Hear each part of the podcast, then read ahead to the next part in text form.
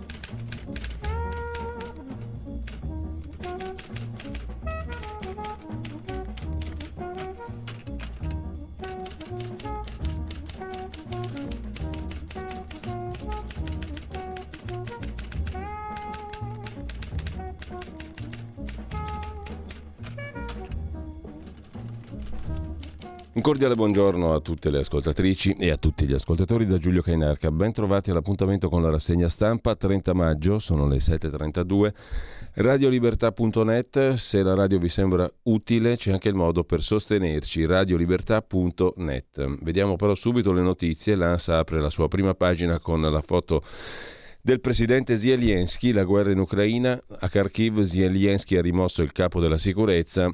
C'è un annuncio degli hacker, attacco all'Italia. Il gruppo Killnet minaccia un colpo irreparabile.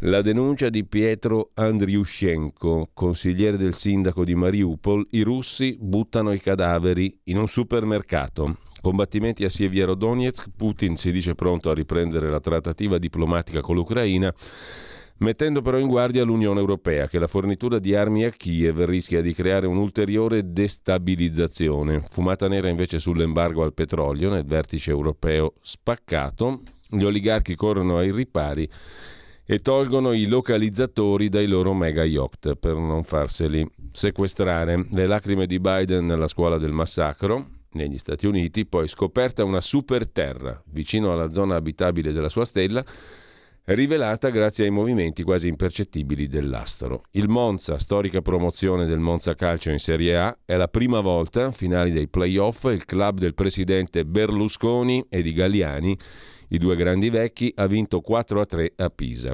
Lo sciopero della scuola è prevista un'alta adesione, scrive ancora il sito dell'ANSA. E poi a proposito di scuola, un professore denuncia al concorso una prova sulla razza europea. Ma siamo impazziti? Non stiamo nel 1938. Neonato in una cesta a Catania, sta bene e scatta la gara di solidarietà. E poi vergogna, la parola incisa sulla pelle di una bimba cinese. Si indaga a Roma, si procede per lesioni aggravate da razzismo. Assegnato invece un porto alla nave Ocean Viking. Sbarcheranno a Pozzallo, Sicilia, 294 migranti che da 10 giorni sono a bordo della nave dell'organizzazione umanitaria SOS Mediterranee. Ancora in primo piano dall'agenzia ANSA, vaiolo delle scimmie, 257 casi nel mondo e si prevede un aumento. Ci sono poi 120 casi sospetti, riferisce l'Organizzazione Mondiale della Sanità. Non sono segnalati decessi. E il Concistoro in Vaticano il 27 agosto, 21 nuovi cardinali, 16 elettori, lo ha detto Papa Francesco, 5 i nuovi cardinali italiani. Cronaca nera, spara a 4 giovani, 2 gravi, a 20 anni uccise già il suocero tempo fa. Oggi è 37enne, questo bel soggetto, ha sottratto la pistola a una guardia giurata, poi ha utilizzato l'arma per far fuoco davanti a un bar di Quagliano, Napoli. Cercherai lavoro da noi, così in TV, gelato un bimbo calabrese dopo il match Cosenza-Vicenza. Il papà del piccolo dice: questa signora è ignorante. Non ti preoccupare che venite anche voi in pianura a cercare qualche lavoro. È la frase a sfondo razzista, scrive ovviamente l'agenzia ANSA, detta da una conduttrice di una TV locale del Veneto, che è diventata virale ovviamente sui social media, eccetera eccetera. Con ciò lasciamo la prima pagina dell'agenzia ANSA, andiamo a vedere anche le altre notizie del giorno. Intanto Salvini sulla Russia: non mi aspettavo applausi ma neanche attacchi, ha detto ieri sera Matteo Salvini a Parma per un comizio elettorale in vista delle amministrative. L'agenzia ANSA ne riporta un passaggio. Io pensavo, forse ingenuamente, che costruire la pace mettendosi in gioco, mettendosi anche a rischio, valesse la pena. Non pretendo applausi, però neanche insulti, perché altrimenti, non essendo un weekend a Forte dei Marmi, perché andare in territorio di guerra per provare a portare parole di pace non è esattamente il fine settimana a Riccione, ecco, ma notando che da Letta a Renzi alla Meloni a Calenda un grido di attacchi e di polemiche, a volte mi viene voglia di dire: ma chi me la fa fare? Io passo 2 giorni con i miei figli e con i miei genitori, e tenetevi le vostre polemiche, tenetevi la vostra guerra. Bravo, e permettetemi se ogni tanto mi viene da dire così. Poi, per carità, io ci lavoro e ci lavorerò. Così Matteo Salvini, agenzia ANSA.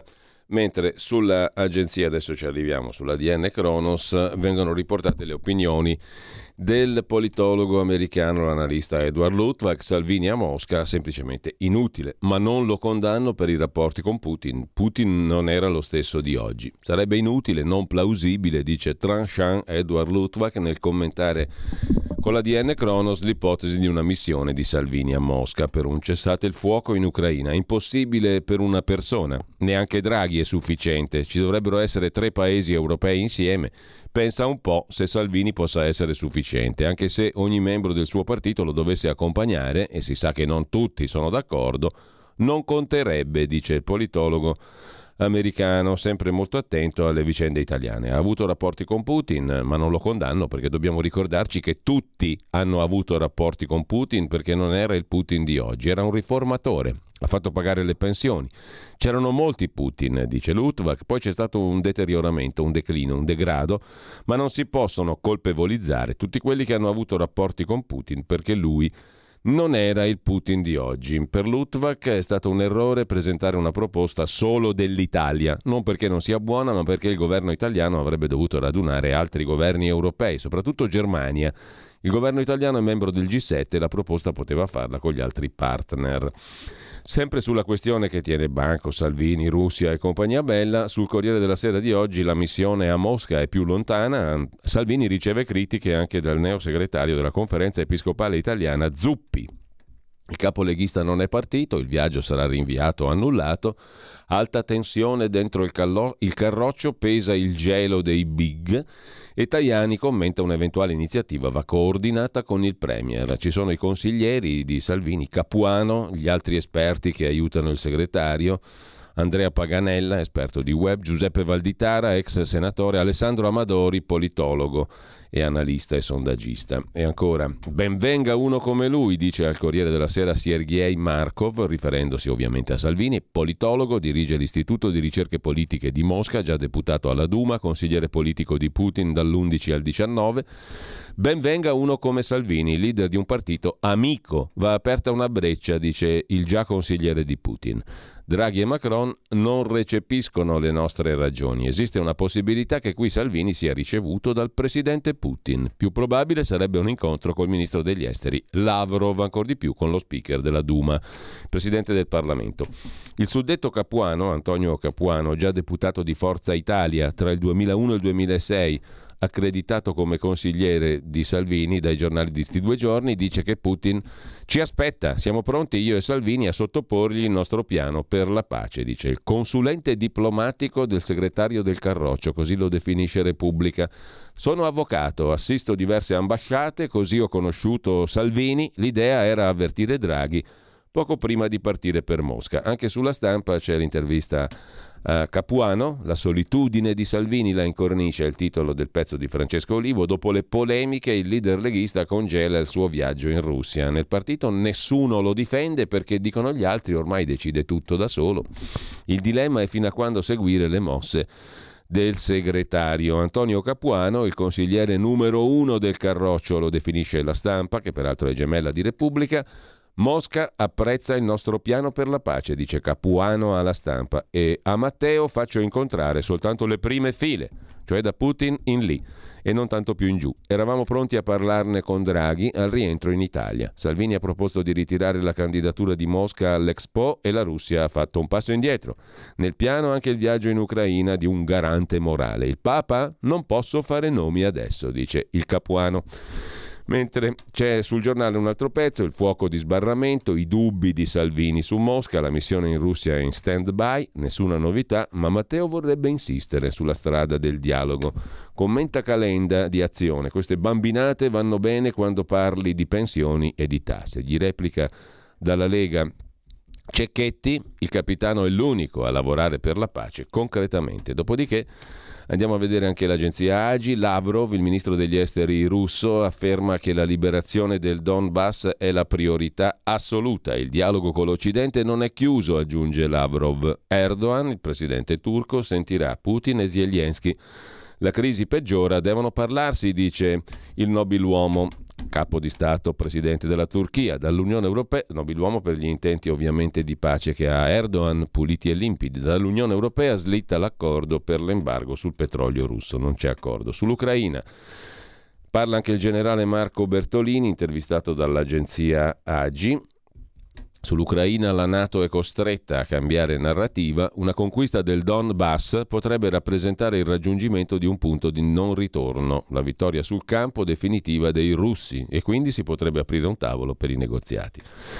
Fumata nera invece, come abbiamo accennato prima, dell'Unione Europea per l'embargo sul petrolio russo, slitta l'accordo. Gli ambasciatori dei 27 paesi dell'Unione Europea torneranno a riunirsi domani mattina, prima del Consiglio europeo, ma un'intesa appare improbabile. La Commissione propone lo stop, si riuniscono stamattina gli ambasciatori dei 27 paesi, ma siamo lontanissimi dall'accordo sull'embargo sul petrolio russo. Stop alle importazioni via mare da fine anno, esenzione temporanea per l'oleodotto che rifornisce l'Ungheria. Su Start Magazine, startmag.it, con gli effetti del blocco del gas sull'Italia e il gas russo. Uno shock, secondo la Confindustria, numeri, tendenze, scenari, dall'ultimo rapporto congiunturale del Centro Studi Confindustria. Sul quotidiano nazionale, invece, Giorno, Nazione, Resto del Carlino, un'intervista di Alessandro Farrugia al professor Francesco Giumelli, docente di relazioni internazionali all'Università di Groningen in Olanda ed esperto di sanzioni. Lo stop al gas russo è un suicidio, Putin si ferma con sanzioni a tappe, tagli progressivi vincolati alla tregua. A Bruxelles intanto niente intesa sull'embargo al petrolio. Di nuovo su Start Magazine un pezzo su cosa fanno Eni e Uniper per pagare il gas russo in rubli. Hanno aperto conti in rubli per garantirsi le forniture di gas russo. Stanno violando o no le sanzioni europee? Un approfondimento tratto dal quotidiano spagnolo El País. Una domanda sempre su Start Magazine. Putin sgancerà l'atomica sull'Ucraina? Cosa scrive sul New York Times Mitt Romney, senatore americano, ex candidato repubblicano alla presidenza degli Stati Uniti, in merito ai rischi nucleari della guerra in Ucraina. Su Inside Over invece vi segnalo il pezzo di Federico Giuliani, perché è sbagliato definire l'Ucraina il granaio del mondo. L'altro articolo di Mauro Indelicato, perché per i russi è stato così importante prendere la città di Liman nel Donbass, e ancora un piano per una missione navale dell'Unione Europea nel Mar Nero. Cosa c'è veramente in ballo, scrive Lorenzo Vita. Sulla Nuova Bussola Quotidiana, invece, in tema di Ucraina, il pezzo di Gianandrea Gaiani, direttore di analisi difesa, sui russi che avanzano nel Donbass e avvisano gli Stati Uniti. Dovremmo essere peraltro già adesso in collegamento con Ugo Poletti, direttore di Odessa Journal, in diretta da Odessa, dalla regina del Mar Nero.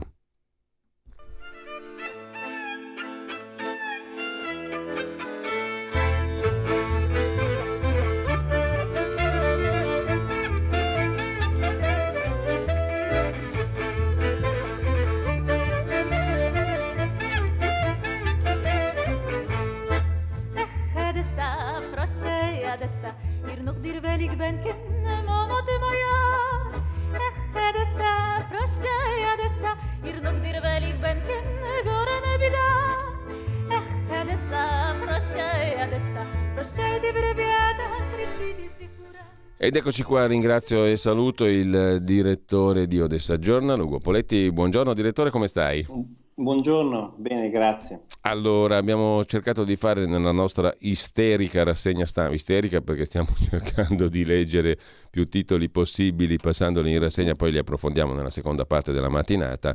Comunque, dall'isterica rassegna stampa di stamani, io prima di darti qualche stimolo in base a ciò che abbiamo letto appena adesso, ti chiedo, come al solito, qual è la situazione dopo questo weekend in cui ci siamo salutati venerdì, insomma, cosa è successo? Beh, la situazione non è sostanzialmente cambiata perché si sta intensificando, come avete anche letto in rassegna stampa, la preoccupazione per il grano e anche intense trattative diplomatiche per cercare di sbloccare i mercantili nei porti di Odessa. Per quanto riguarda la città stessa, abbiamo vissuto delle giornate più tranquille del solito, non abbiamo avuto attacchi rilevanti. Però certamente siamo preoccupati, guardiamo con grande ansia quello che sta succedendo nel Donbass, perché i russi dopo 3 mesi diciamo di prima facciate e un'avanzata senza coordinamento e senza un piano d'attacco, adesso finalmente si sono concentrati e quindi ottengono la superiorità numerica in alcune zone dove hanno anche superiorità di artiglieria e di armamenti e quindi lentamente e inesorabilmente avanzano. Gli ucraini lo sanno, sono consapevoli, le mosse dei russi sono abbastanza palesi, però resistono con il coltello tra i denti, ma lentamente avanzano. C'è soltanto da vedere se alla fine gli obiettivi, che sono obiettivi anche minimi rispetto a quello che erano le ambizioni all'inizio dell'invasione, di conquistare una città piccolina comunque rilevante che si chiama Severodonetsk e la possibilità di forse circondare alcune unità dell'esercito ucraino, ecco, questa è una cosa che certamente preoccupa, perché l'esercito ucraino non può permettersi di perdere non tanto pezzi di territorio, quelli sono sacrificabili, ma truppe specializzate circondate, ecco, questa è una cosa che non, speriamo che non accada. Ecco, secondo qualche generale, analista, mi rifaccio alla rassegna stampa giusto di stamani, appunto, la conquista del Donbass potrebbe essere un punto anche, tra virgolette, non dico positivo, ma insomma un punto di non ritorno, perché potrebbe aprire un tavolo per i negoziati, vista la vittoria sul campo in Donbass dei russi. Tu come la vedi? No, io su questo punto però dissento, cioè quella che è la vulgata che sta prevalendo un po' nelle diplomazie delle opinioni pubbliche mondiali è quello di speriamo che avanzino, che acquisiscano qualcosina in più così si accontentano. Secondo me è esattamente il contrario. Questa guerra continuerà fino a quando l'invasore, cioè la Federazione Russa, avrà l'impressione che più va avanti più conquista qualcosa. Più hanno l'impressione che l'esercito russo giorno dopo giorno porta a casa un risultato, questo è una garanzia che non si fermeranno. Per cui l'obiettivo è non limitato a prendere questa regione, sarebbe un obiettivo molto modesto, ma è arrivare a prendere quello che il massimo che è possibile ottenere. Quindi, secondo me, è esattamente il contrario di quello che pensano anche gli ucraini, ma anche io condivido. La guerra si ferma, l'aggressore dice ai carri armati di fermarsi quando vede che non ce la fanno più ad avanzare, quando vedono che dall'altra parte ormai le difese sono talmente forti che più di così non possono ottenere. Con l'alternativa allora qual è, direttore, dal tuo punto di vista? O la strada più giusta dal tuo punto di vista, evitando questa sorta di accomodamento che invoglia il nemico ad avanzare? Allora, temo che l'accomodamento che stanno cercando di offrire sia molto simile allo scenario della Cecoslovacchia nel 1938. Insomma, è un appeasement disastroso in prospettiva, no? Fu un appeasement disastroso quello, perché concessero a Hitler, pensando che si sarebbe accontentato, i Sudeti, che erano quelle regioni confinanti della Cecoslovacchia abitate da prevalentemente popolazioni di lingua tedesca, e quello fu invece un segnale per Hitler per capire che aveva una controparte debole e poteva addirittura alzare la soglia sua di ambizioni. Per cui dopodiché si disse un'altra volta, qualche tempo dopo, non moriremo per Danzica, no? Sì, certo, esattamente. Prima non volevano morire per Praga, la cedettero, e dopo Praga chiaramente poi lui pensò a cose ancora più ambiziose, la Polonia. Dopodiché per quanto riguarda invece l'Ucraina, temo che a dispetto di quello che possono pensare le opinioni pubbliche più pacifiste, aiutare l'Ucraina a difendersi e proprio mettere la situazione nel campo di battaglia di fronte a un impasse, cioè gli ucraini devono arrivare al punto in cui i russi non riescono più a avanzare neanche di 1 chilometro, e l'unica maniera è quella di fornire alcuni armamenti di cui loro continuano a insistere, hanno bisogno disperatamente, che è nuova artiglieria fondamentalmente, missili, insomma quelle armi che in cui i russi in questo momento prevalgono. Altro tema, si discute stamattina, ci sono diversi articoli sul fatto che le sanzioni siano meno efficaci nei confronti della Russia. Lì il riflesso da voi in Ucraina di queste misure qual è? Cioè, secondo voi sono efficaci? Secondo te, direttore, anche si discute anche lì di questa cosa o meno? Visto che è una delle armi usate contro Putin, no? Contro la Russia. Funzionano o non funzionano? Allora, secondo me stanno funzionando dal punto di vista psicologico, perché abbiamo assistito proprio nelle ultime settimane a qualche fratture all'interno dell'establishment russo, cioè iniziano a parlare delle voci di dissenso, soprattutto in seno all'esercito, che si rende conto che sta facendo una guerra insensata. Dopodiché l'altra frattura è quella dei diplomatici. Ci sono diplomatici russi in giro per il mondo che iniziano a sentire, a patire questo isolamento internazionale. Allora il primo effetto che hanno avuto le sanzioni è dimostrare un mondo quasi completamente contro la Russia, e questo stesso isolamento, soprattutto le classi dirigenti che sono più a contatto con l'estero, lo stanno sentendo. Dal punto di vista economico, come molti esperti hanno detto, non ci illudiamo che abbia un impatto immediato, è un impatto più nel medio-lungo termine, però certamente ci sono dei segnali anche lì di mancanza di componenti di tecnologia. Certamente da un punto di vista militare, se non mancano alcuni componenti, l'industria russa non è più come quella dei tempi che era la sovietica, che era totalmente autonoma da un punto di vista di produzione militare interna. Tra l'altro, paradossalmente, era proprio l'Ucraina una componente importante del settore aerospaziale, perché nel campo sia missilistico sia dell'aviazione era l'Ucraina che con le sue fabbriche forniva degli elementi fondamentali del sistema di difesa russo. Quello sarà un problema. I russi non sono in grado, per esempio, di sostituire il numero di missili che hanno lanciato, non hanno una produzione sufficiente. Gli ucraini hanno una produzione di missili molto più interessante da questo punto di vista, e anche per quanto riguarda i componenti tecnologici che sono all'interno di carri armati e di navi, non avere più rifornimenti da parte di alcuni paesi occidentali, questo sarà un problema per la sostituzione e il mantenimento del loro equipaggiamento, della dotazione tecnica. Ecco, c'è il rischio che Putin utilizzi l'atomica sull'Ucraina? Lo ha rilanciato questo quesito anche Mitt Romney, l'ex candidato repubblicano alla presidenza, sul New York Times. Lì c'è il timore?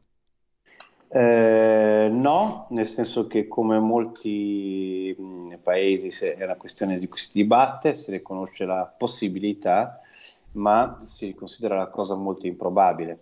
Cioè, fondamentalmente il motivo per cui la NATO non è voluta intervenire direttamente in questo scontro è proprio per evitare questa ipotesi nucleare.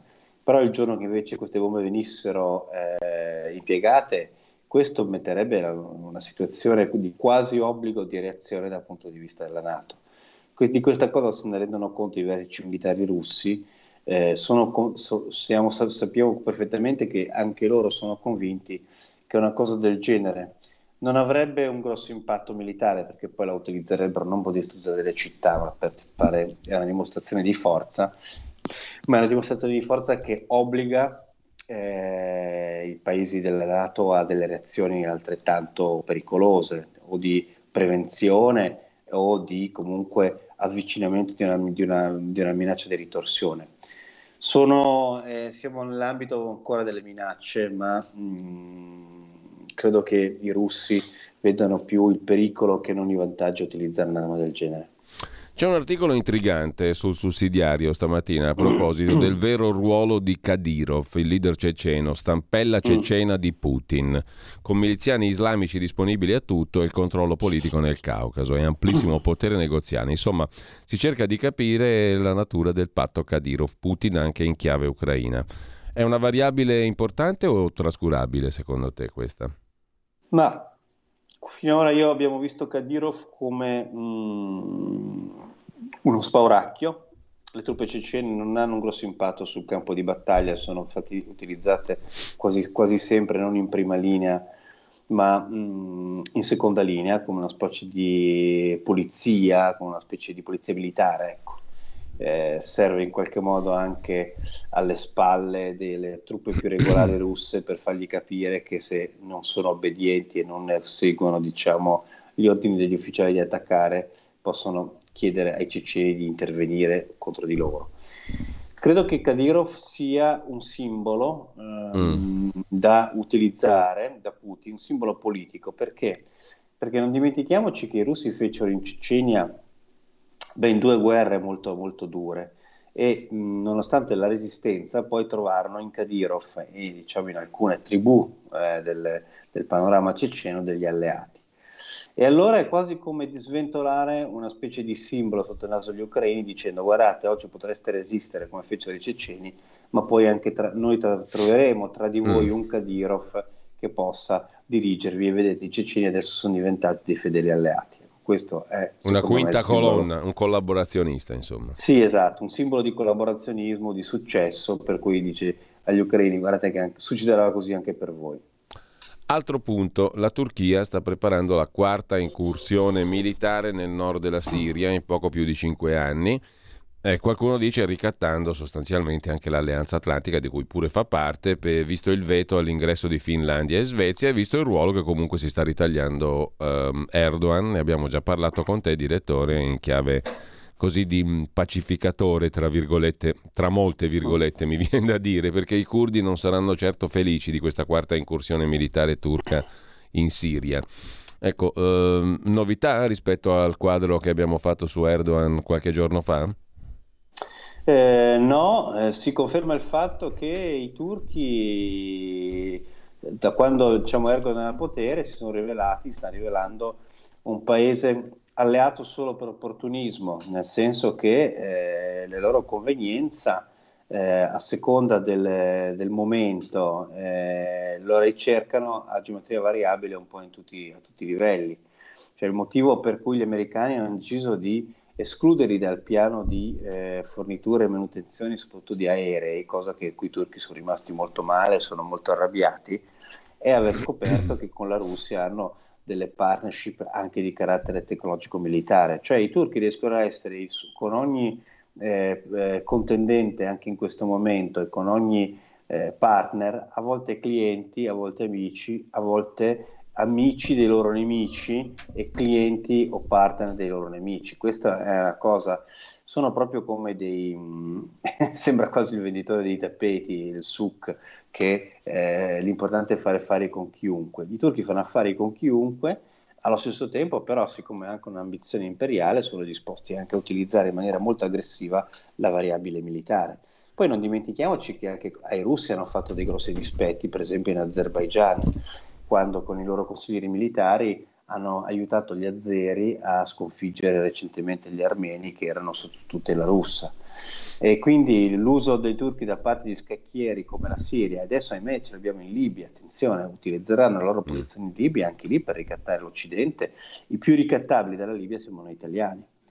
Quindi sì, è veramente un soggetto molto molto strano che non esita a utilizzare tutte le leve a sua disposizione, anche le armi, pur di ottenere sempre qualche vantaggio superiore e rendere la Turchia sempre più indispensabile nei tavoli. Diciamo che inclina più verso il Kadyrov che verso l'amico dell'Ucraina, Erdogan. Sì, può darsi. Ultima questione, un altro fatto di questi giorni, ovvero il fatto che la Chiesa ucraina si sia definitivamente staccata dalla Russia sostanzialmente. La Chiesa ortodossa ucraina ha rotto i rapporti con il patriarcato russo, credo in via definitiva. E questo è rilevante? Quanto? Dunque, questo è molto rilevante perché ancora fino all'inizio della guerra, innanzitutto questo scisma all'interno della Chiesa ortodossa è una bruttissima notizia per gli ortodossi, questa divisione sulla base poi di una diversa adesione nazionalista spacca quel mondo. E la Chiesa ortodossa, che in qualche modo, essendo una Chiesa cristiana che cerca di essere... le chiese hanno come dovere il proselitismo, e rispetto alla Chiesa cattolica, che è più grande ed è più organizzata ed è su base pluricontinentale, gli ortodossi hanno sempre avuto una posizione, diciamo, di inferiorità dal punto di vista geografico, perché sono più concentrati nel mondo slavo. Il fatto che adesso si spacchino in due è sicuramente un brutto colpo, soprattutto per quello che fino a ieri era il patriarca egemone, anche se la Chiesa ortodossa ha sempre avuto diversi patriarchi, non hanno un papa unico, però certamente quello di Mosca era quello che vantava il maggior controllo territoriale. Ecco, già questa divisione è un brutto colpo.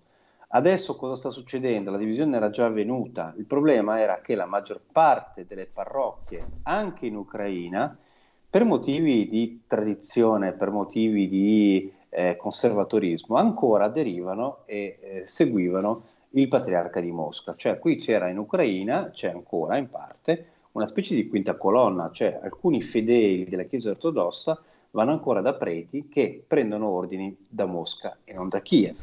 Capite che questa cosa qua rappresentava una vera e propria quinta colonna, magari non così pericolosa, magari in certe situazioni innocua, in altre situazioni alcuni preti ne hanno trovati proprio pizzicati a fare propaganda filarussa e a dare una sorta di supporto anche informativo, di collaborazionismo. Ecco, ma la Chiesa ortodossa è, come dire, conta come il nostro Vaticano in termini di realpolitik o meno? Un po' meno, perché il Papa è l'autorità religiosa mondiale più importante a livello di visibilità, a livello di influenza, e quindi a parte, dopo il Papa c'è probabilmente il leader buddista, no? Ma non pochi nel mondo conoscono il nome dei patriarchi ortodossi. Certamente però localmente la Chiesa ortodossa ha un valore, anche qui a Odessa, in occasione di alcuni importanti cambiamenti politici il patriarca orientava le coscienze e riusciva a portare un bel po' di voti, quindi esiste questo tipo di influenza.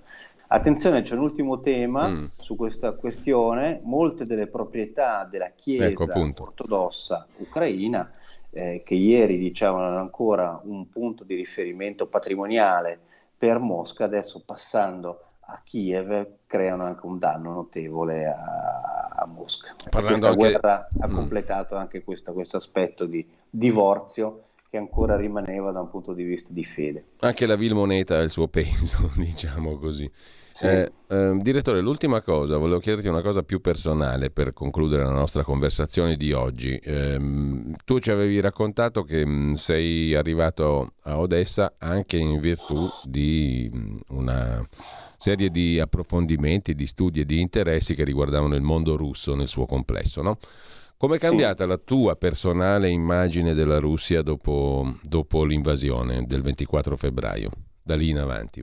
Ma diciamo che la mia più grande delusione di persona che ama la cultura russa, la letteratura, la musica, continuerò a amarla, è che questo che era un grande atu del mondo russo, quindi anche una buona, anche tendevamo a avere, io e molti altri, una visione quasi di grande fascinazione verso questo paese, leggendolo con gli occhi della cultura.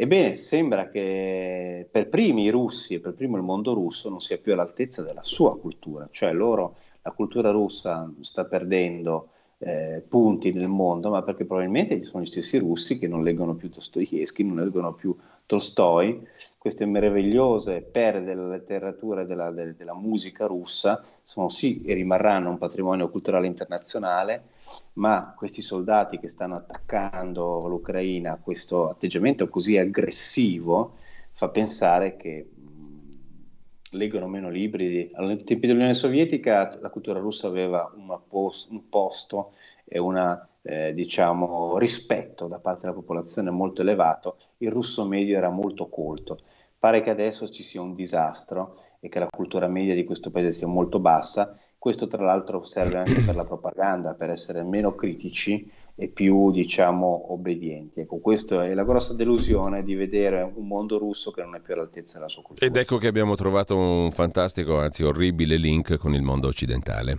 che versa più o meno nelle stesse condizioni. Comunque io ringrazio il direttore di Odessa Journal, Ugo Poletti. Grazie direttore. Grazie, buona mattina. Voi, buona settimana. Allora ci sentiamo mercoledì. A mercoledì. Grazie mille.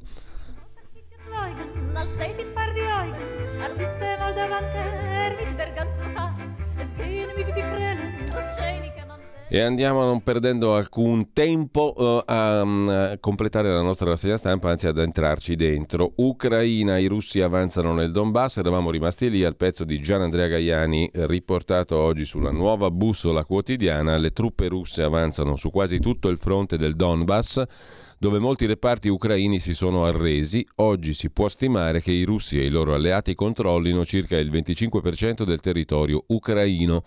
Intanto Zelensky chiede all'Occidente nuovi lanciarazzi a lunga gittata che rischierebbero seriamente di allargare il conflitto alla NATO. Mosca avvisa Washington. Sulla Verità di oggi, pagina 6, un'intervista ad Andrew Spannaus, l'avete sentito anche qui a Radio Libertà un paio di occasioni, analista, commentatore politico statunitense, fondatore del sito transatlantico.info in lingua italiana. Zelensky sia realista, dice Spannaus, intervistato dalla Verità, l'Ucraina non riavrà la Crimea né il Donbass. Più si combatte, più Mosca guadagna terreno. Chiediamoci quale compromesso è meglio attuare adesso. Le sanzioni non aiutano l'Occidente, complicano i rapporti tra paesi e danneggiano il popolo. Biden non sa nascondere i suoi veri pensieri. Intanto Pecunia Olet, questo lo scrive Tempi.it, il settimanale Ciellino, così le sanzioni possono davvero far male alla Russia, sostiene Domenico Lombardi. È vero, le sanzioni non hanno fermato l'invasione di Putin, peggio si ritorcono contro di noi, eppure con il criterio della compatibilità geostrategica possono davvero rivoluzionare il sistema mondiale. Sul sussidiario, ne accennavo prima, l'articolo di Giuseppe Gagliano, Islam e politica, il vero ruolo di Kadyrov, la stampella cecena di Putin, che controlla miliziani islamici disponibili a tutto e politicamente controlla il Caucaso. Ampio potere negoziale per Kadyrov, Ramzan Kadyrov, il leader politico ceceno amico di Putin, e il patto Kadyrov-Putin. Su Erdogan di nuovo si sofferma a Tempi.it. Erdogan, scrive Rodolfo Casadei, sta per invadere la Siria e Biden non sa che fare. Mentre ricatta la NATO su Svezia e Finlandia, la Turchia prepara la quarta incursione militare nel nord del paese in poco più di 5 anni. Sulla questione della Chiesa ortodossa legata a Mosca, che ha rotto i rapporti col patriarcato russo, vi segnalo l'articolo di Nikos Zoitis su asianews.it. Di nuovo su Tempi invece, distruggeremo Taiwan. Ecco come la Cina si prepara all'invasione. In un audio fuoriuscito dalla Cina, i vertici dell'esercito cinese e del Guangdong discutono nel dettaglio i preparativi per istituire un comando militare civile per organizzare la transizione dallo stato normale allo stato di guerra in vista dell'invasione di Taiwan. La Cina si sta preparando allo stato di guerra per invadere Taiwan. Non è un'ipotesi, ma una certezza che emerge dal contenuto di un incontro segreto tra i vertici dell'Esercito Popolare di Liberazione e quelli del Partito Comunista del Guangdong. Gli alti funzionari hanno discusso le mosse che l'importante provincia cinese del Guangdong dovrà fare per essere pronta alla futura invasione. La registrazione audio del vertice è stata diffusa dal canale Liud Media ed è stata giudicata autentica ed esplosiva dal Times of India. A proposito degli Stati Uniti, torniamo su Inside Over. Gli Stati Uniti non riescono ad allineare l'Indo-Pacifico contro la Cina, sottolinea Paolo Mauri. Il recente viaggio del presidente Biden in Asia è stato svolto per cercare di rafforzare le già solide alleanze con Giappone e Corea del Sud, implementare il partenariato del Quad, che vede la presenza, oltre che di Tokyo, dell'Australia e dell'India, che come sappiamo non si tratta di un'alleanza militare, ma mette a sistema le risorse dei più importanti paesi dell'area Indo-Pacifica per contrastare l'espansionismo militare e commerciale della Cina. Ma gli Stati Uniti non sono ancora riusciti a compattare l'Indo-Pacifico contro la Cina.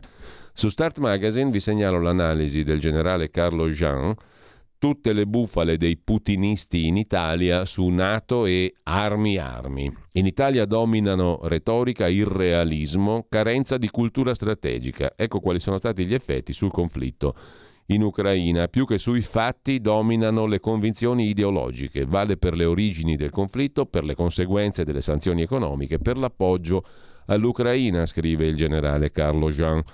Meno per i fantasiosi piani di pace o di tregua.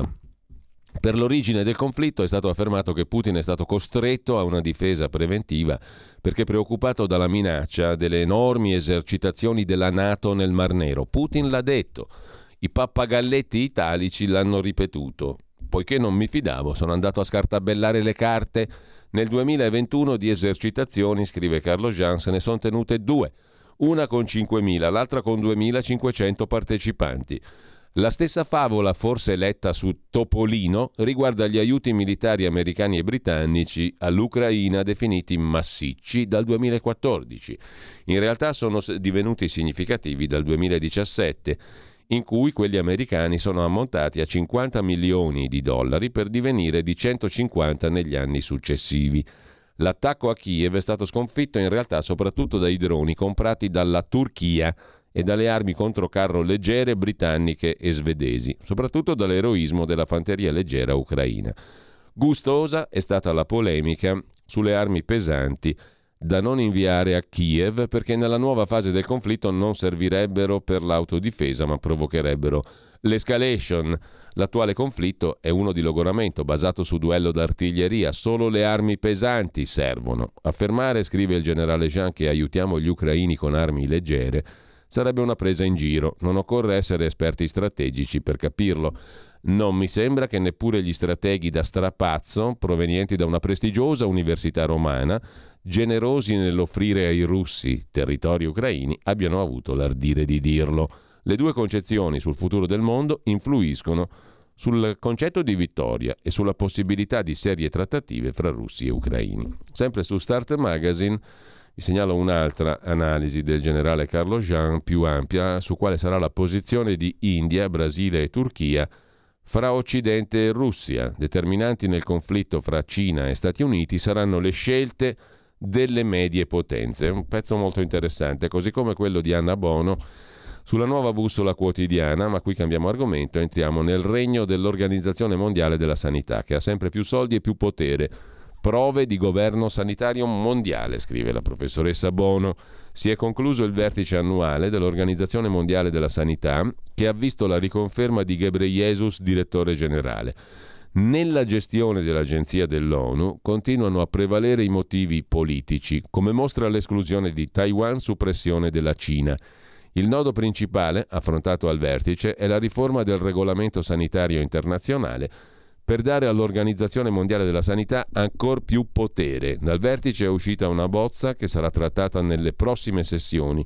Evidente il pericolo di subordinare la sovranità degli Stati all'Agenzia.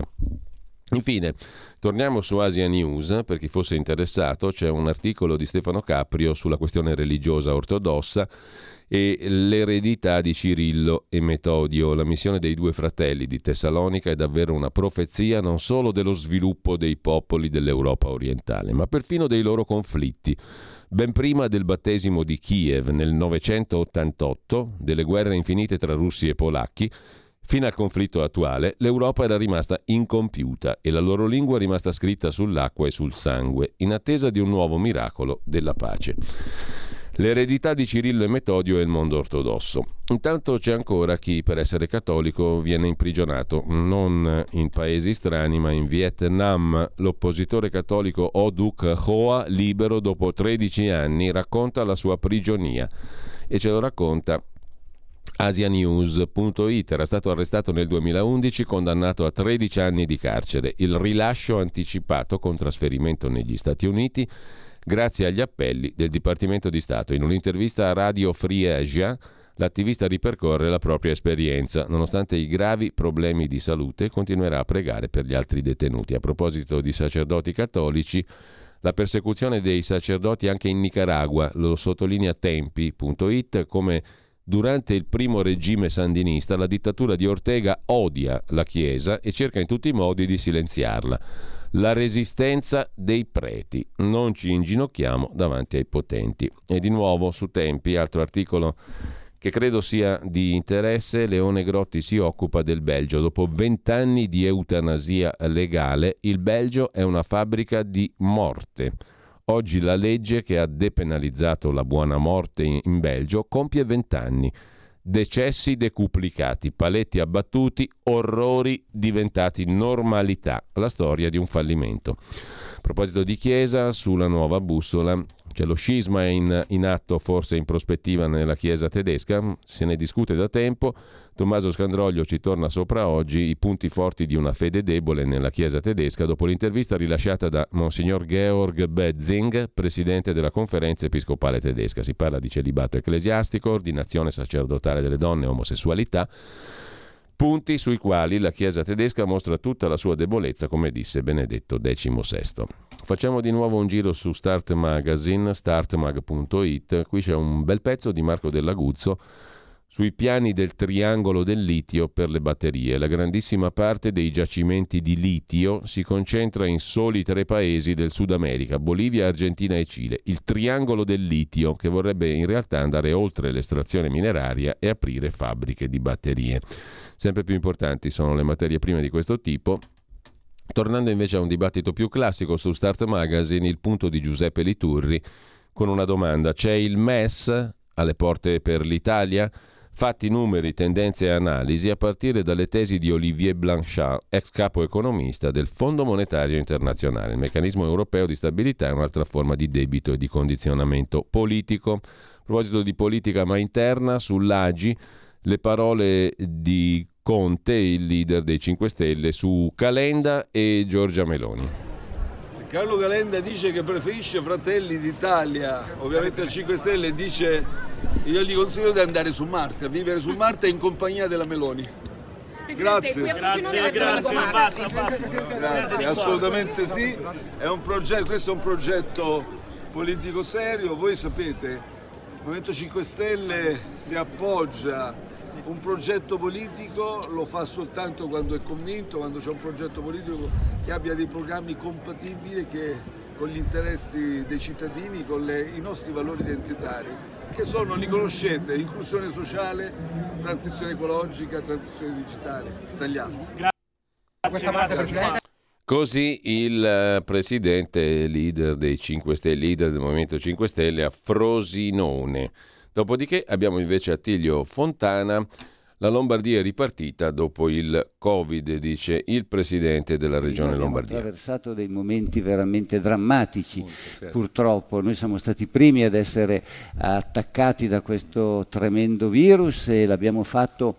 Abbiamo reagito a mani nude, quando ancora non sapevamo come comportarci, quando non avevamo a disposizione quanto necessario per meglio difendersi. Bene, il popolo lombardo non si è mai abbattuto, ha sofferto terribilmente, ancora bisogna avere un pensiero, un ricordo per tutte le persone che purtroppo hanno perso la vita o per tutte le persone che hanno subito dei lutti, però ha saputo reagire nella maniera giusta, ha saputo rimboccarsi le maniche, ha dimostrato forza, ha dimostrato solidarietà e è ripartita la regione Lombardia come sua abitudine ripartire, cioè sempre da protagonista.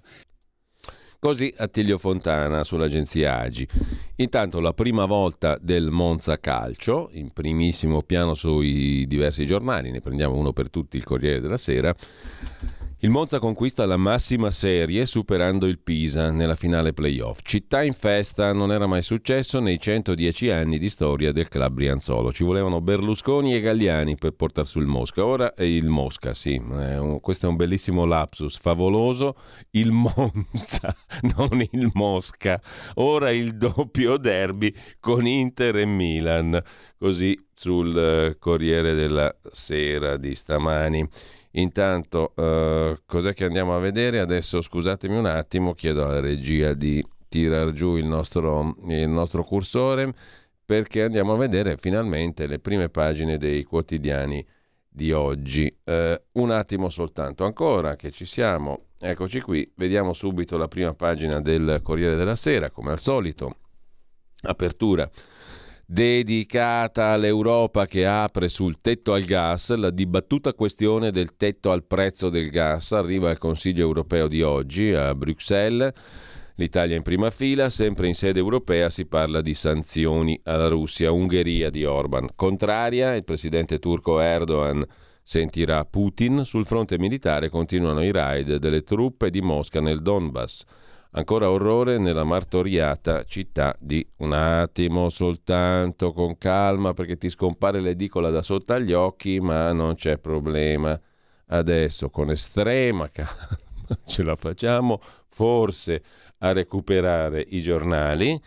Un attimo solo, pregasi essere un pochino pazienti, adesso ci ritorniamo sopra con estrema calma. Cos'è che è successo non l'ho capito neanche io, però vediamo di ovviare alla questione. Dov'è che eravamo rimasti? Alla prima pagina del Corriere della Sera, che come dicevamo si apriva sulle questioni dell'Europa che vuole mettere il tetto al prezzo del gas, le sanzioni, l'Ungheria che è contraria, il presidente turco Erdogan che sentirà Putin, mentre sul fronte militare continuano i raid delle truppe di Mosca nel Donbass e l'orrore nella martoriata città di Mariupol. Trovati decine di corpi in un supermercato, Zelensky in missione a Kharkiv, così sintetizza il Corriere della Sera. Poi le minacce hacker, i dati rubati, tocca all'Italia, vi colpiremo. Arriva il sì intanto di Cassa Depositi e Prestiti, una notizia economica s'affaccia in prima pagina sul Corriere della Sera. Cassa Depositi e Prestiti ha detto sì al cantiere per la rete unica telefonica con l'accordo tra Telecom e Open Fiber. Dopo i consigli di amministrazione di ieri, firmata una lettera di intenti, un patto vincolante da firmare entro ottobre per integrare le infrastrutture. In gioco il futuro digitale del paese, un pezzo importante del PNRR. Fissate le tappe entro il 2025, nascita di un'unica rete ultraveloce in fibra ottica, neutrale e aperta a tutti. Cassa Depositi sarebbe pronta ad acquisire tutte le quote della rete di TIM. Una lettera di Silvio Berlusconi, poi la leggiamo sulla salute di Forza Italia, e poi l'imprescindibile rubrica del lunedì sul Corriere della Sera di Alessandro D'Avegna, Ultimo Banco.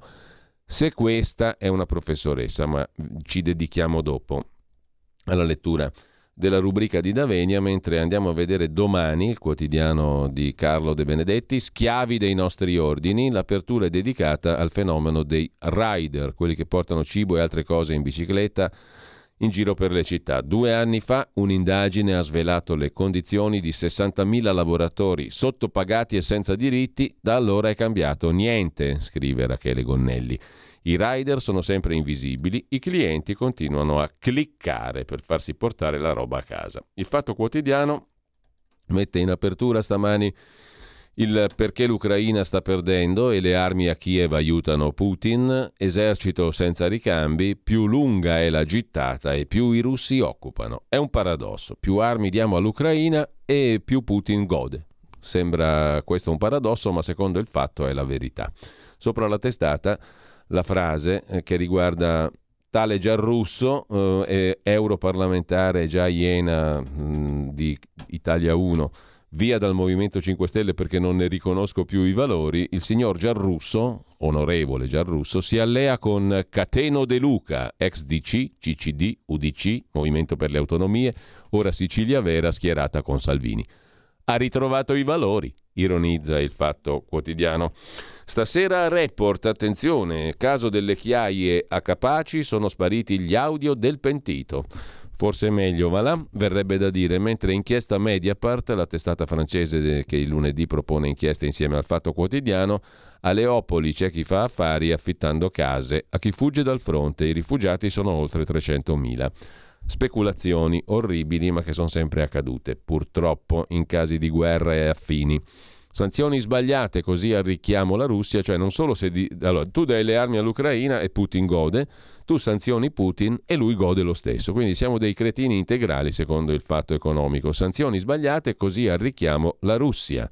Se l'obiettivo era indebolire Mosca, è fallito. I russi, specie i lavoratori, pagheranno la crisi, ma l'abnorme surplus estero dovuto ai prezzi dell'energia li aiuterà. Quindi anche sulle sanzioni, errore, stiamo arricchendo la Russia. Il reportage di Andrea Ceresini, pagina 3, Sievierodonetsk, l'assedio in città, mandate sangue. A proposito di Andrea Ceresini, lo ascolteremo di nuovo oggi alle ore 12, al posto del talk live di Moira Romano, che non ci può essere quest'oggi, ma comunque ascolteremo di nuovo la chiacchierata dal Donbass di Andrea Ceresini con Antonino Danna, che è già andata in onda settimana scorsa, mentre vi riascolterete anche un'altra intervista di Francesco Borgonovo alle ore 9.30, perché anche quest'oggi Francesco Borgonovo ha una piccola visita, niente di particolare, ma venerdì prossimo sarà di nuovo in diretta e continua la nostra collaborazione, anzi la sua collaborazione con noi.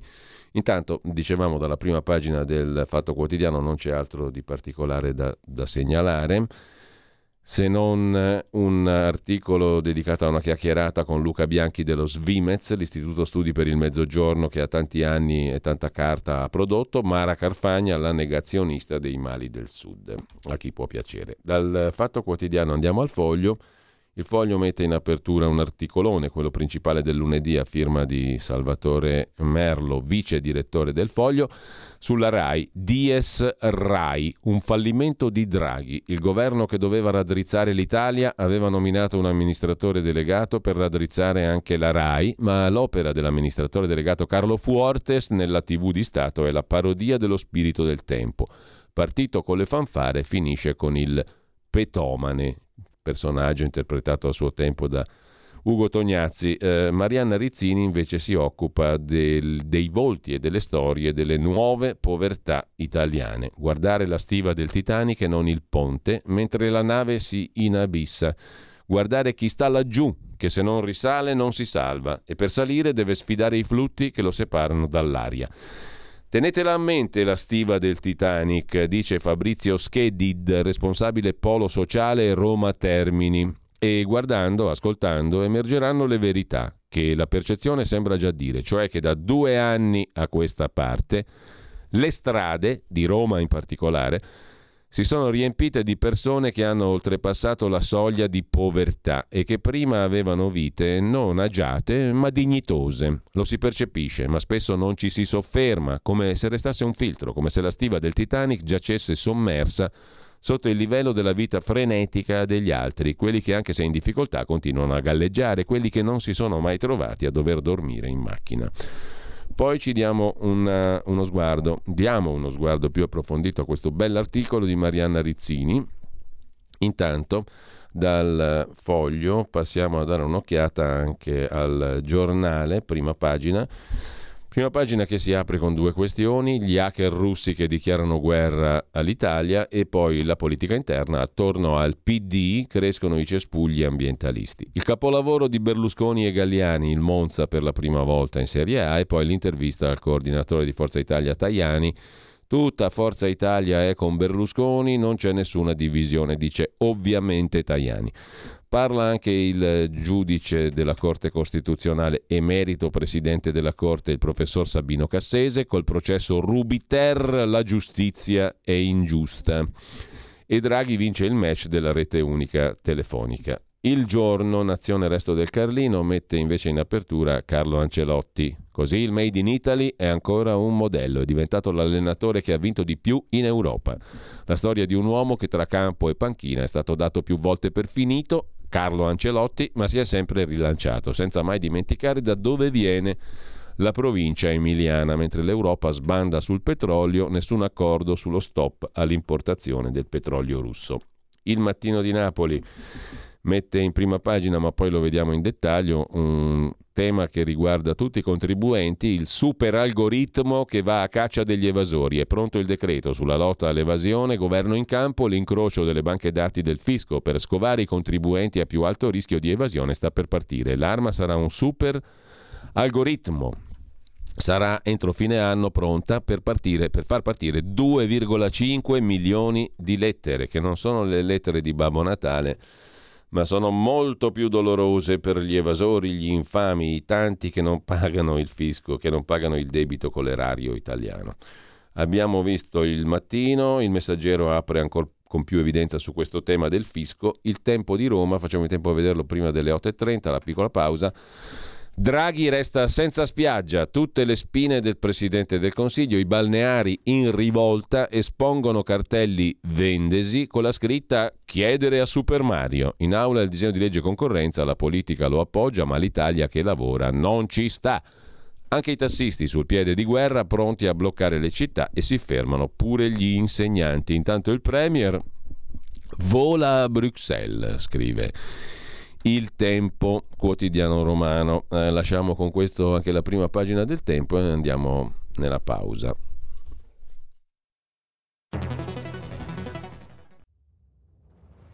Chiediamo meno sbarchi, più sicurezza, più assunzioni per le forze di polizia. Scrivi il codice D43 nella dichiarazione dei redditi. Destina il 2 per 1000 del tuo IRPEF alla Lega. Il tuo sostegno vale 2 per 1000. Messaggio autogestito Lega per Salvini Premier. Stai ascoltando Radio Libertà. La tua voce libera, senza filtri né censura. La tua radio.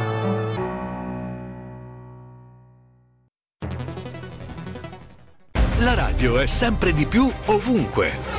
Io la radio la ascolto in auto con tutti i nuovi programmi, perché ho la radio DAB. E tu? Io al lavoro ascolto la radio dal mio computer. E tu? Io a casa l'ascolto dalla mia TV. E tu?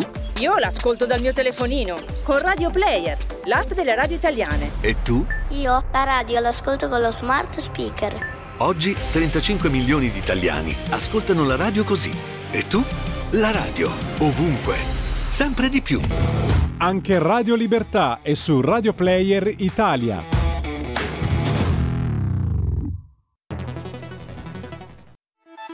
Stai ascoltando Radio Libertà, la tua voce libera, senza filtri né censure, la tua radio.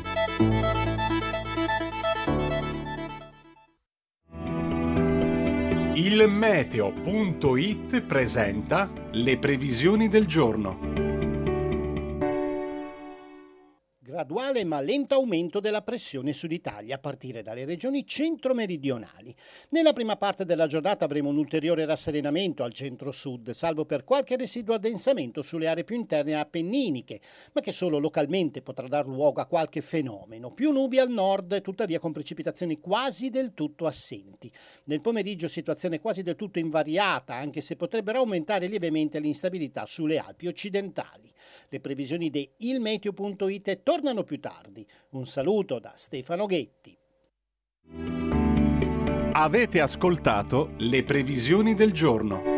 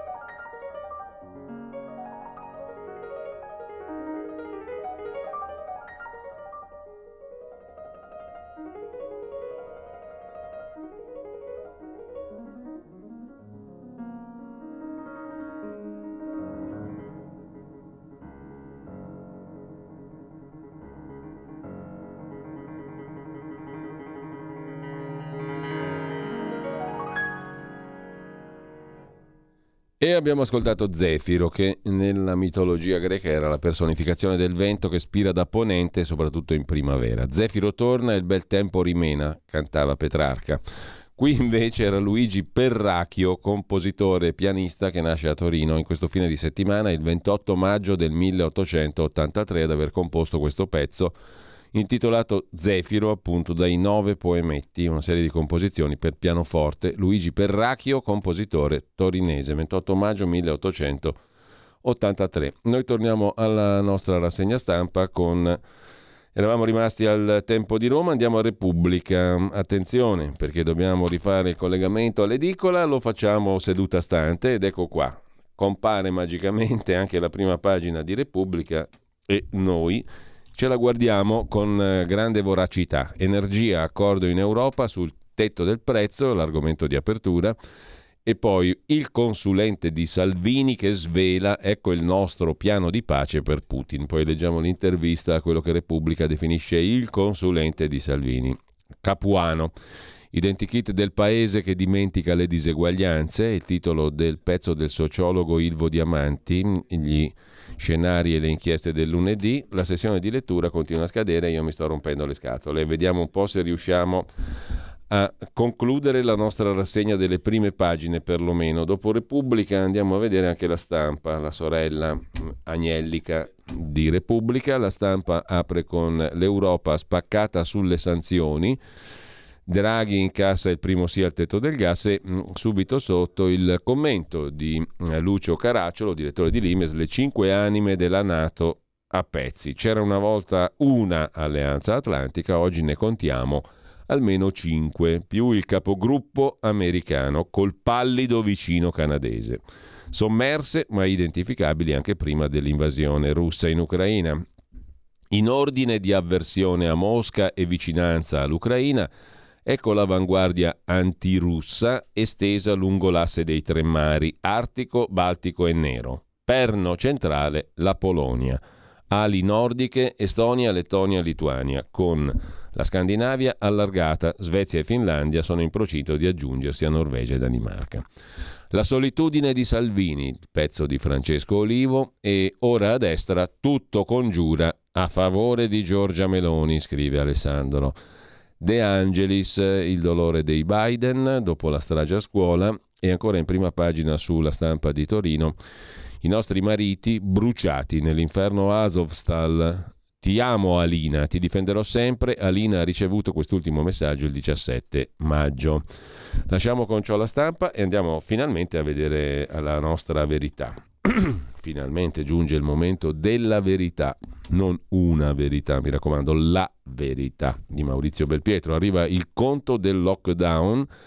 A giugno 50 miliardi di tasse, il pezzo è della nostra Giorgia Pacione Di Bello, che tutti i sabati vi delizia con le novità sul fisco alle ore 10 qui a Radio Libertà.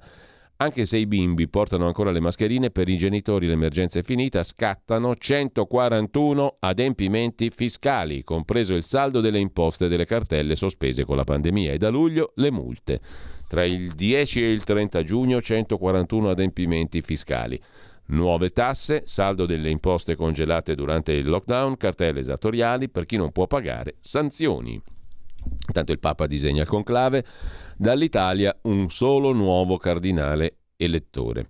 Spremuti da imposte, inflazione e guerra grazie al governo, è il commento critico verso Draghi del direttore Maurizio Belpietro in prima pagina. Il governo ci spreme anche con inflazione e guerra. Lavorare costa, che si faccia l'imprenditore, il professionista e il dipendente. Ogni anno giugno tasse, con la fine del primo semestre si fa i conti con la dichiarazione dei redditi e l'Agenzia delle Entrate batte cassa. L'ente che si occupa della riscossione delle imposte ha calcolato che la fine di giugno coincide con 141 scadenze.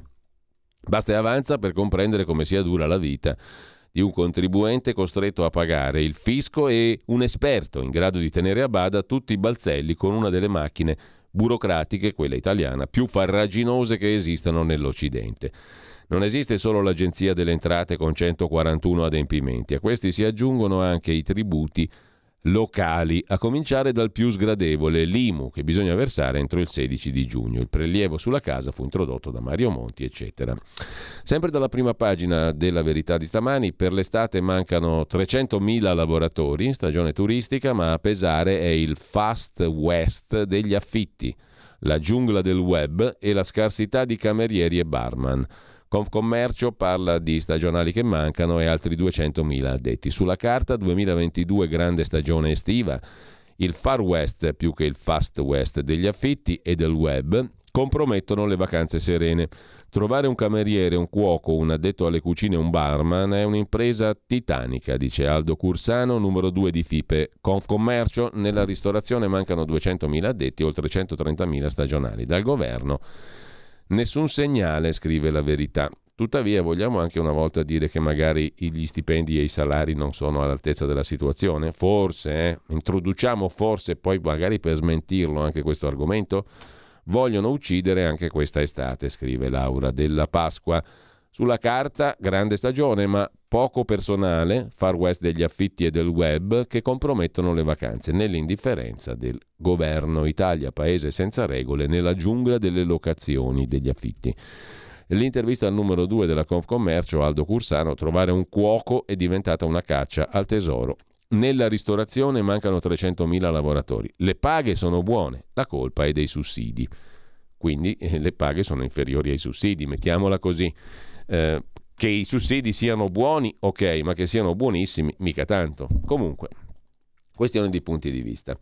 Intanto sempre punti di vista fino a un certo punto, ma comunque sempre dalla prima pagina della Verità, Francesco Borgonovo, ora che c'è in ballo Putin, la sinistra scopre l'immigrazione come arma e la retorica dell'accoglienza. Pur di dare addosso a Putin, la sinistra ora ammette che i migranti sono un'arma.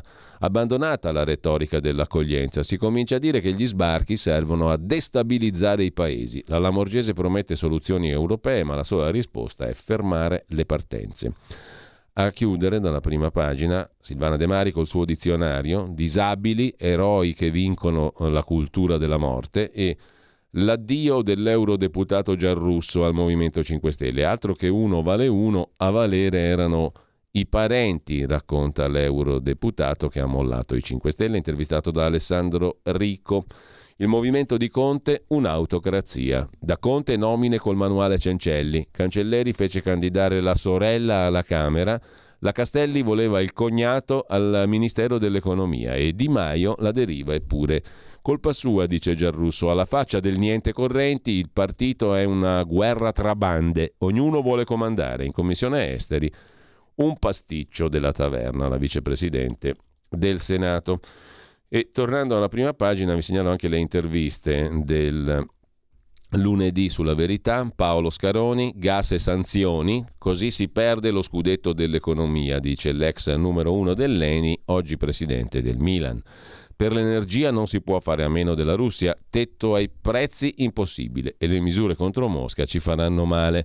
Sarebbe illusorio pensare di risolvere la crisi cambiando una persona. Se cade Putin non arriva Tony Blair, arriva un altro Putin, dice Paolo Scaroni, intervistato appunto da Federico Novella per la Verità di oggi. E intanto sempre dalla Verità e dalle interviste del lunedì vi segnalo pure Claudio Messora, l'ideatore di BioBlu, intervistato da Giulia Cazzaniga. La propaganda opprime l'Occidente, le grandi lobby orientano l'informazione e decidono buoni e cattivi. La stampa italiana preferisce accanirsi contro i colleghi piuttosto che occuparsi dei problemi della gente, noi esclusi dal vertice di Davos. I fact checkers sono sgherri prezzolati. Andare a votare non cambierà nulla, la sinistra pacifista sostiene principi oggi portati avanti da altri, dice. Interpellato dalla Verità il direttore del sito bioblu.com, che tanti leggono e consultano, e che ha messo in piedi una macchinetta, diciamo, social abbastanza interessante. Adesso stavamo cercando di tirar giù il pezzo, lo facciamo in diretta con voi, amabilmente, E intanto dalla Verità di oggi c'è da segnalare anche l'intervista di Fabio Dragoni a Carlo Nordio. Facile la cella senza processo, difficile restarci da colpevoli, processi lenti, eccesso di carcere preventivo, intercettazioni invasive, CSM in mano alle correnti, il referendum comincerà a correggere i guai della giustizia. Via la legge Severino, se un magistrato è inadatto va colpito nella carriera, una parte della politica conta sempre sui giudici per eliminare gli avversari, dice. Il numero uno, un attimo soltanto che ci siamo, eccolo qua, dice l'ex numero uno della Procura di Venezia. Di Giarrusso abbiamo già detto, quindi abbiamo segnalato anche tutte le interviste della Verità di oggi, ma vi voglio segnalare anche le due pagine dell'ottima Gemma Gaetani, che ben conoscete, ha una rubrica anche Gemma da noi il sabato sulla cucina dalle 11 alle 11.30. I nostri nonni lo sapevano bene, il burro non è il nemico della linea, pochi alimenti sono tanto bistrattati e invece in piccole quantità i grassi del burro sono utili e forniscono all'organismo affamato calorie pronte per essere bruciate a colazione, a merenda, con pane e marmellata. È un toccasana per gli studenti e per gli atleti. Chiudiamo con Libero, prima pagina di Libero sullo scandaloso reddito di cittadinanza. A Napoli 9 percettori su 10 hanno rifiutato un'offerta di lavoro, preferiscono rimanere disoccupati e tenersi il sussidio. Adesso che il Papa fa davvero il Papa non piace a sinistra, commenta invece Antonio Socci, fine dell'idillio. A centropagina Salvini, il viaggio in forse e arriva l'attacco hacker, scrive Salvatore Dama. E poi ancora il diplomatico Massolo, nelle trattative Putin capisce solo la forza, e l'esperto di energia Floros, il caro energia è dovuto anche a nostri errori. Ecco perché servono 5 sì al referendum, lo dice il giurista Giovanni Guzzetta in prima pagina su Libero. Siamo ancora a 10 minuti, ci mancano per qui Parlamento. Dovrebbe essere con noi come tutti i lunedì Riccardo Molinari, capogruppo della Lega alla Camera e segretario in Piemonte. Noi intanto andiamo a vedere adesso le prime gli articoli, alcuni degli articoli dalla stampa di oggi. C'è anche un focus sulle amministrative nel nostro motore di ricerca, nella nostra edicola. In evidenza Parma, in evidenza anche Cremona, provincia di Cremona, Salvini che ha annunciato che Attilio Fontana è il candidato della Lega alle elezioni del 23 in Lombardia, poi Sesto San Giovanni, sfida dei veleni su Moschea e filo Putin, Palermo, la galla promette, la città pulita sarà la mia ossessione, Frosinone, Genova, Como, dove Salvini ha detto guardiamo avanti con Molteni e ce lo ascoltiamo. No, non ce lo ascoltiamo un tubo perché abbiamo il bello della diretta è che ci sono casini non previsti, quindi andiamo adesso a vedere alcuni degli articoli principali di oggi. Deviamo da tutte le questioni che abbiamo più o meno sfiorato e ritorniamo alla prima pagina del Corriere della Sera con l'ultimo banco di Alessandro D'Avenia, intitolato oggi "Se questa è una prof". In questa rubrica vorrei occuparmi di altro, ma purtroppo non posso ignorare le parole di una collega di scienze che ha affrontato il concorso per insegnanti, per docenti. Di questo concorso vi avevo parlato di recente per denunciare l'inadeguatezza di un sistema di reclutamento degli insegnanti con un test a crocette. Ecco la lettera che ho ricevuto. Sono docente di scienze alle superiori da 8 anni. Nel 19 ho conseguito, 7 esami in un mese e mezzo, i crediti che siamo stati obbligati ad avere per partecipare al concorso ordinario che doveva svolgersi nell'estate del 19. Cade il governo, il concorso si blocca. Sarebbe dovuto ripartire col ministro Fioramonti, che a dicembre del 19 si dimette, secondo stop. Azzolina a fine dicembre annuncia il concorso, che a febbraio del 20 si blocca per la 3ª volta, Covid. Se ne va Azzolina, fra 1000 ritardi arriva il 22 a febbraio, Bianchi annuncia l'atteso concorso. Si scopre che consisterà in un test a risposta multipla, i candidati non potranno usare carta e penna per svolgere le prove di matematica, fisica, chimica e informatica. Perché non far usare carta e penna per rispondere in 100 minuti a 50 domande con esercizi per i quali servono formule e conti? Inoltre il test per la mia classe di concorso, scienze, alle superiori, si rivela diverso da quanto indicato dal decreto. Ci sono meno domande di scienze e biologia, più di chimica rispetto al numero dichiarato dal modello. Continua la lettera della professoressa. Gli esercizi richiedono di ricavare le formule senza la tavola periodica, fare i conti con decimali ed esponenziali. Chiediamo carta e penna. Ci viene detto che è vietato scrivere sui fogli. E la penna? Risposta: la penna sì, non potete usare i fogli, ma se vuole può scrivere i calcoli sul banco o tatuarsi il corpo. Basita, rispondo che voglio la penna, ma sul banco non si riesce a scrivere. Comincia la prova, che attendo dal 19. Ho studiato un'estate intera, sacrificato vacanze di Natale, di Pasqua, notti degli ultimi 2 mesi. In tanti abbiamo preparato il concorso mentre stavamo lavorando, con famiglia da accudire. Comincio a scrivere sulle braccia. Dopo 5 esercizi non ho più spazio. Non ho più parti del corpo scoperte da segnare.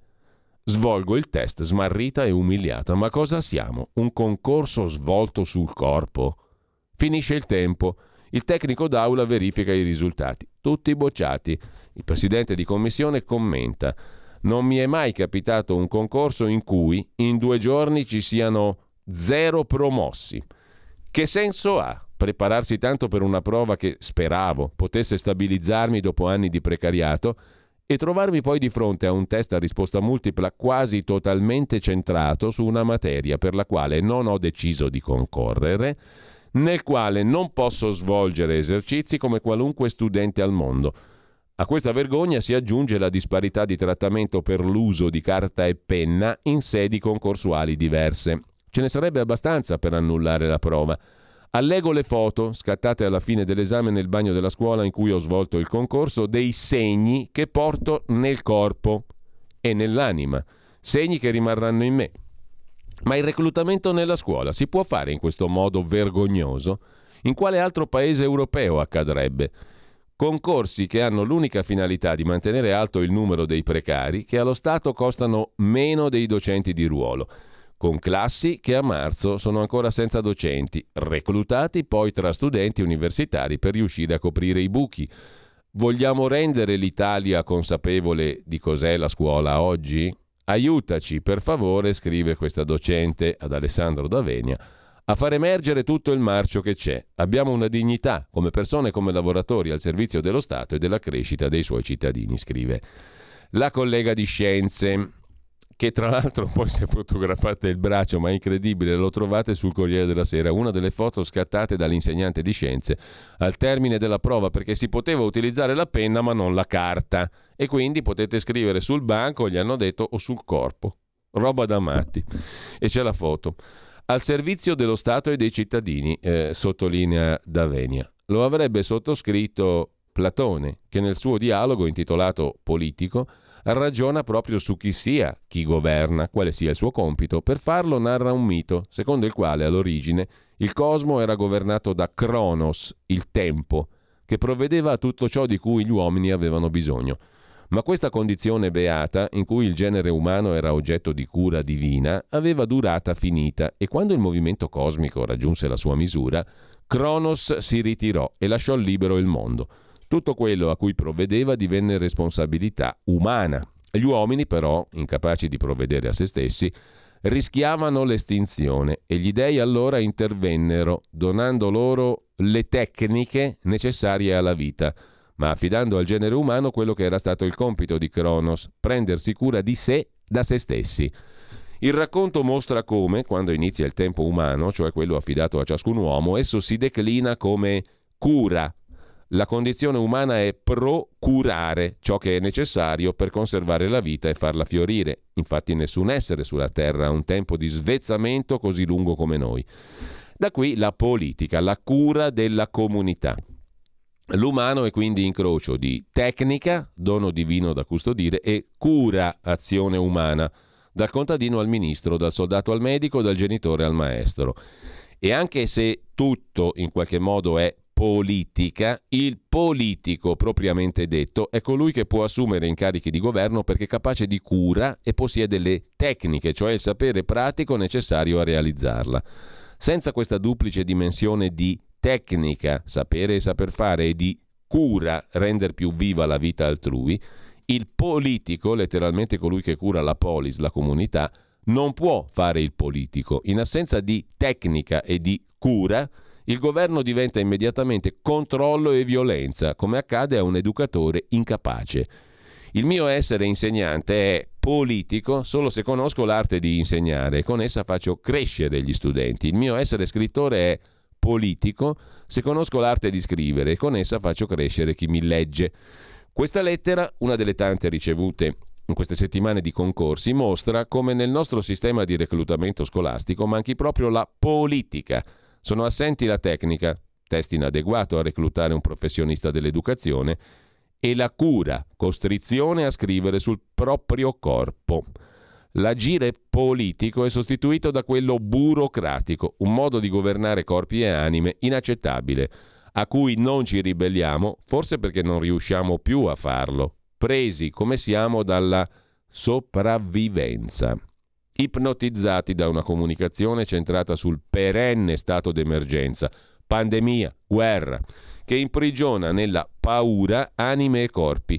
Non curiamo le ferite incancrenite. Burnout dei docenti, precariato abnorme, 20% dei docenti, numero di concorsi illegale, dal 2000 solo 3, per legge dovrebbero essere triennali, abbandono scolastico al 15%, scarso benessere degli alunni a scuola, il 75% dice di stare male a scuola, edilizia scolastica inadeguata. Questo governo, essendo più o meno trasversale, avrebbe potuto occuparsi del sistema scolastico, scrive Alessandro D'Avenia, portando a termine riforme su cui ci dovrebbe essere un consenso derivante dal buon senso, a prescindere dal colore politico. Riforme che riguardano circa 10 milioni di persone, 1 milione tra docenti e collaboratori, 9 milioni di ragazzi, un sesto della popolazione che ha bisogno di cura. Nel PNRR, Piano Nazionale Ripresa Resilienza, conclude D'Avenia, varato dopo la pandemia per orientare i finanziamenti europei, gli articoli dedicati alla scuola sono solo 4, nei quali non trovo soluzioni adeguate al reclutamento docenti. Vi si propone l'introduzione di una scuola di formazione, l'ennesimo organo centralizzato, burocratico, lontano dalle esigenze reali della scuola. Quando ho preso l'abilitazione io c'era una scuola di specializzazione di 2 anni, fu poi abolita. Non si parla della carriera dei docenti, se non con le solite generiche promesse di oboli a pioggia. Un'occasione probabilmente persa. Platone definisce la politica arte di allevare esseri umani in comunità. Ma il verbo allevare, conclude Alessandro D'Avenia, vuol dire far crescere e non trattare come bestie da macello marchiate nel corpo e nell'anima.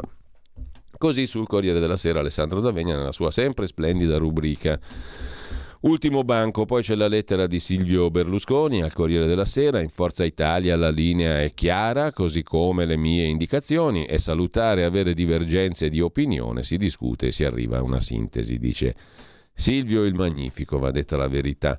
86 anni e non sentirli, noi con Europa e Stati Uniti. L'Ucraina è il paese aggredito e dobbiamo aiutarla a difendersi. Replica il giornalista Roberto Gressi, che ha definito sul Corriere della Sera l'altro giorno Berlusconi stanco e annoiato.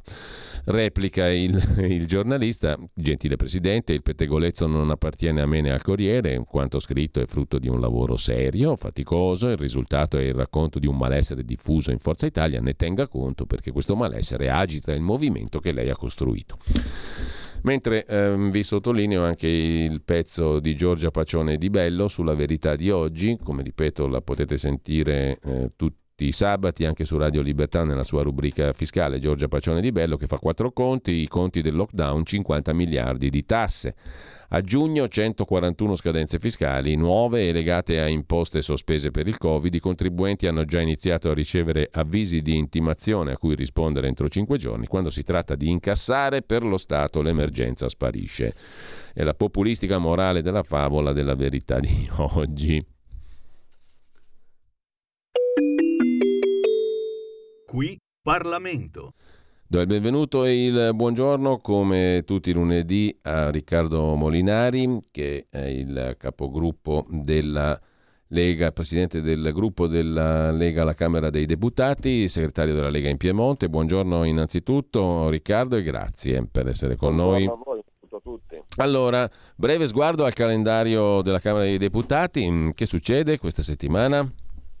Ma questa settimana praticamente l'attività viene sospesa, ci sarà soltanto seduta con votazioni oggi pomeriggio su una PDL che ha lo scopo di tutelare il rapporto tra le madri detenute e i figli minori, e poi domani e mercoledì ci saranno le interrogazioni, ma insomma, vista la campagna referendaria e la campagna amministrativa, insomma ci sarà aula con votazioni solo questo pomeriggio, e poi da qua al 12 giugno si potrà insomma stare sui territori per la campagna elettorale.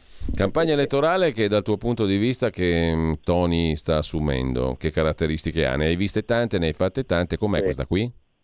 Ma devo dirti che questa la vedo molto più tranquilla di altre, nel senso che mi pare che ci sia in generale un minore interesse da parte della popolazione ai temi amministrativi, e anche molto comprensibile, visto la crisi economica, visto il Covid, vista la guerra, insomma ci sono altre preoccupazioni, e quindi noto questo. E poi il fatto che ci sia in questo momento un governo di unità nazionale con tutti dentro sgombera il campo della campagna elettorale amministrativa dai temi nazionali, perché diventa difficile dire tu sei al governo, sei cattivo, no? Da una parte o dall'altra, e quindi questo insomma sta portando le campagne elettorali, la dico male, un po' più mosce, nel senso un po' più mosce, più basate sui temi amministrativi come dovrebbe essere, non diciamo cariche di pathos anche politico e di parte, no? Ecco, delle campagne molto attente ai temi locali, amministrativi, che però essendo meno polemici ovviamente coinvolgono di meno. Questa è la situazione. Ecco, a proposito di polemiche, naturalmente facendo rassegna stampa stamattina siamo incorsi in un paio di interviste di Antonio Capuano, che viene definito da Repubblica il consulente diplomatico di Matteo Salvini sulla famosa storia del viaggio. Putin ci aspetta, siamo pronti a sottoporgli il nostro piano per la pace. Vogliamo fare un po' il punto su questa storia, perché i giornali sono pieni di articoli stamattina. Sì, anch'io ho letto sui giornali di questa cosa, e onestamente non lo so, nel senso che Matteo evidentemente ha ritenuto di preparare questa missione, diciamo, in modo riservato. Quindi, avendo parlato in modo riservato, onestamente io non conosco l'avvocato Capuano e non conosco i dettagli di questa missione, quindi l'abbiamo appreso, insomma capisco, cioè posso capire perfettamente quali sono gli intenti di Matteo, se l'ha detto più volte, no? Lui l'ha detto anche all'evento fatto a Roma 2 settimane fa, il primo del percorso di ascolto per il paese. Lui ha incentrato il suo intervento, ma lo sta facendo spesso anche in TV, in Parlamento, dicendo che è pronto a fare qualsiasi cosa per dare un contributo a raggiungere la pace. Questo è assolutamente meritorio, sono convinto che Matteo ci creda profondamente in questa cosa, nonostante la sua posizione poi venga strumentalizzata, ci sono gli attacchi dalla sinistra, ma questo ormai siamo abituati, su qualsiasi cosa dica.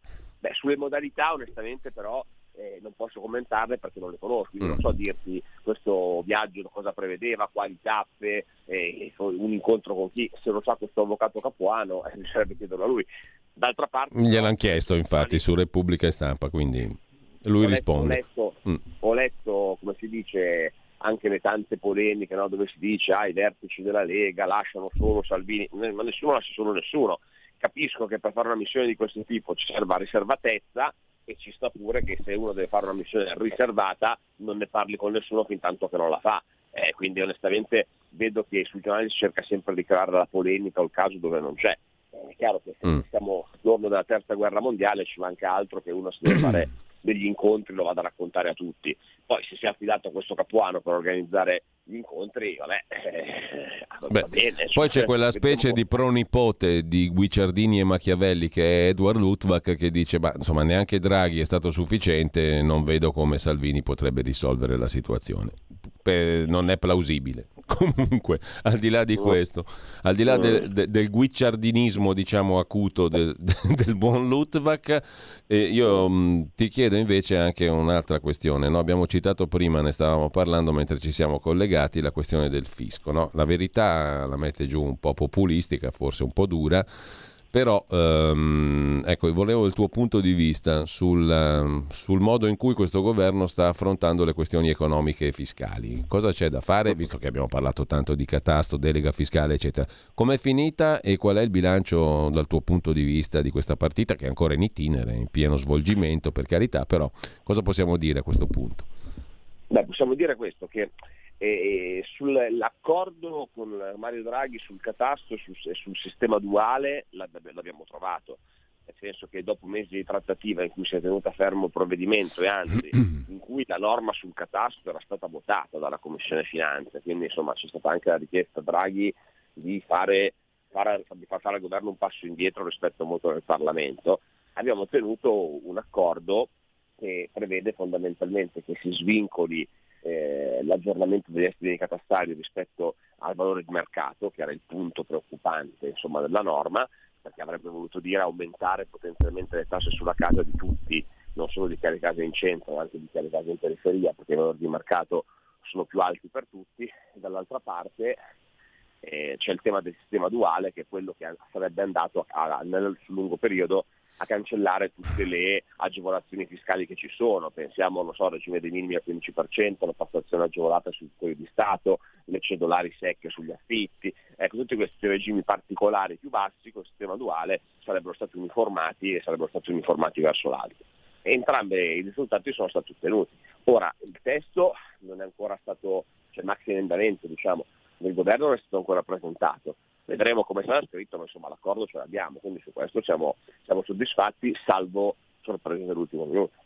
Arriverà in aula la settimana prima dei ballottaggi, quindi la settimana del 20 di giugno, e vedremo come sarà la fine del testo finale. Abbiamo letto prima il pezzo di D'Avenia in prima pagina sul Corriere della Sera sul concorsi e la scuola. C'è un ascoltatore che ci manda un messaggio da Riccione. Pier, per favore info sullo sciopero di oggi docenti e personale amministrativo. Il governo col decreto 30 aprile uccide l'istruzione, peggio di Renzi. Finalmente molti scioperano, troppi precari, stipendi bassi, vogliono una scuola piatta a prezzo basso, allineata al pensiero unico, senza bocciature, tutti uguali, tutti stupidi. Qui abbiamo parlato con Paolo Mastrocola e con Luca Ricolfi del loro bel libro Il danno scolastico e insomma è cambiato qualcosa nell'approccio alla questione della scuola, dell'istruzione? Diciamo che anche all'interno del governo ci sono approcci molto diversi. Noi abbiamo un sottosegretario che è sottosegretario Sasso, che è sempre stato molto attento ai temi dei precari della scuola, insomma ai temi della qualità scolastica, ai temi anche della visibilità delle aule, che si dà un gran da fare, però purtroppo ribadiamo sempre il solito discorso, non siamo da soli al governo e quindi non sempre si riesce a ottenere quello che si vuole. Onestamente poi sulla vicenda specifica adesso l'approfondiremo, vista questa reazione degli insegnanti, cercheremo di capire se c'è modo di migliorare le cose. Ultima cosa, il referendum sulla giustizia, accanto alle competizioni elettorali e amministrative delle quali pure ci stiamo occupando anche noi, ci stiamo occupando anche di referendum sulla giustizia, non sembra che se ne stiano occupando però i grandi mezzi di informazione da una parte e forse anche una larga parte della politica, no? Sì, certo, non se ne occupa la larga parte della politica, perché è la larga parte della politica che vuole che i referendum falliscano, visto che c'è il quorum. Se non se ne parla, se non si va a votare, è chiaro che si ottiene il risultato di non cambiare nulla, lasciare le cose come stanno. E la Lega si sta muovendo molto, stiamo facendo decine di incontri, le gazzevate, io stasera nella mia città avrò Sallusti che presenterà il suo libro, insomma, ma stiamo facendo iniziative simili un po' dappertutto. È chiaro che non parlando nei media e avendo la gente in questo momento altri problemi, ripeto, le bollette, il lavoro, la guerra, eccetera, purtroppo c'è poco interesse. Ed è una cosa incredibile, perché in qualsiasi altro paese del mondo, dopo gli scandali che sono usciti sulla mala giustizia nel paese, ci sarebbe un assalto, diciamo, alle urne per andare a votare. Qua insomma è quasi tutto sulle nostre spalle, noi stiamo cercando di fare più informazione possibile e vedremo come andrà. Certamente non è semplice. Allora io ti ringrazio per questo focus come sempre tutte le settimane, grazie a Riccardo Molinari, buon lavoro e buona settimana al capogruppo della Lega alla Camera. Un saluto a tutti. Qui Parlamento.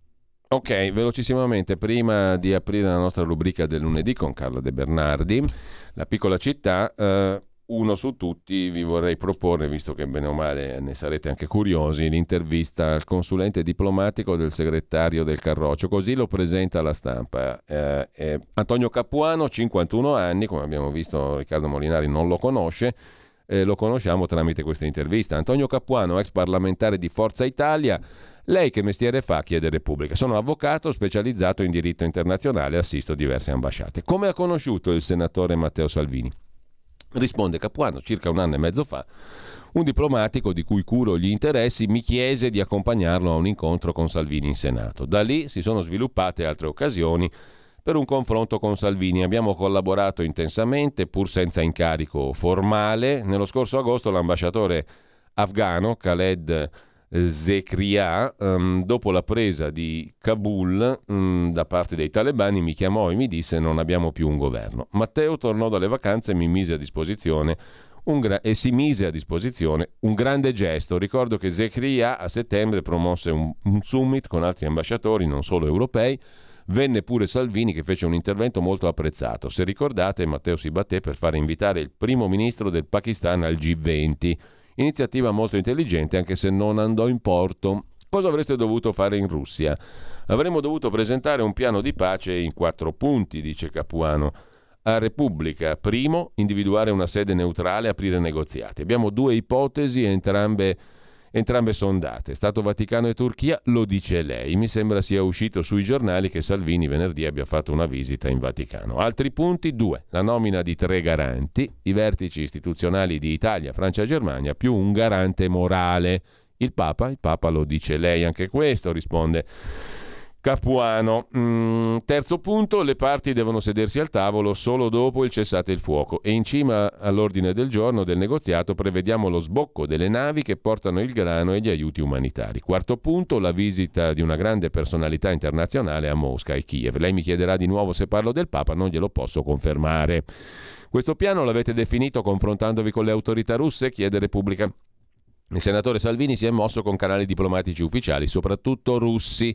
Putin informato, ma sta scherzando, mi sembra chiaro, e alcuni segnali da Mosca sono pure arrivati. Di cosa parla? Ricorda che il 19 maggio in Senato Salvini chiese a Draghi di battersi per far ritirare la candidatura di Mosca per l'Expo. Ebbene, mi sembra che il 23 Mosca lo abbia effettivamente fatto e nei giorni successivi è arrivata la disponibilità dei russi, pur non priva di condizioni, a far partire le navi con i carichi di grano. Un altro segnale di apertura, diciamo non casuale. Io e Matteo, afferma Antonio Capuano, ex parlamentare di Forza Italia e definito da Repubblica il consulente diplomatico di Salvini, io e Matteo ne avevamo parlato in ambasciata. Anzi, i russi ci avevano detto che su questo punto potevamo spingere. Con quale mandato avete portato avanti la redazione del piano di pace? Chiede Repubblica. Risponde Capuano: guardi, Salvini ha svolto questa attività solo in nome della fine di un conflitto che dovrebbe interessare tutti. L'idea era avvertire il governo qualche ora prima di partire, per far sì che non si bruciasse la trattativa. Ma se Draghi avesse opposto il suo niet, state certi che non saremmo partiti.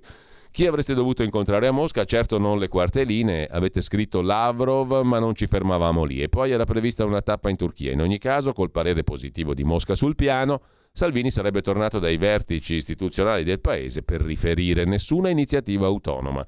Sarebbe stato Palazzo Chigi a decidere se e come parlarne ad altri leader.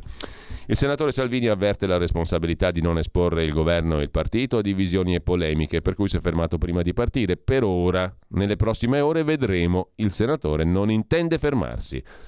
Perché sta rivelando queste cose? Chiede Repubblica. Risponde Capuano: Salvini ha deciso di restare in silenzio, ma è giusto si sappia per quale obiettivo alto ha lavorato. È stato massacrato ingiustamente perché l'opinione pubblica non era a conoscenza di questo piano.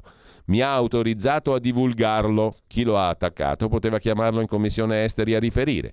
Io lo difendo, Matteo. Su di lui metto la mano sul fuoco. Aveva la maglietta di Putin, ma l'avrà visto 2 volte. Altri con il capo del Cremlino hanno fatto affari, dice Capuano, Repubblica. Oggi consulente diplomatico del segretario del Carroccio, lo definisce Repubblica. E con ciò andiamo in musica, breve stacco musicale, sempre dalle parti di Luigi Perracchio, che nasceva in questo bel fine di settimana a Torino. Avete ascoltato la rassegna stampa.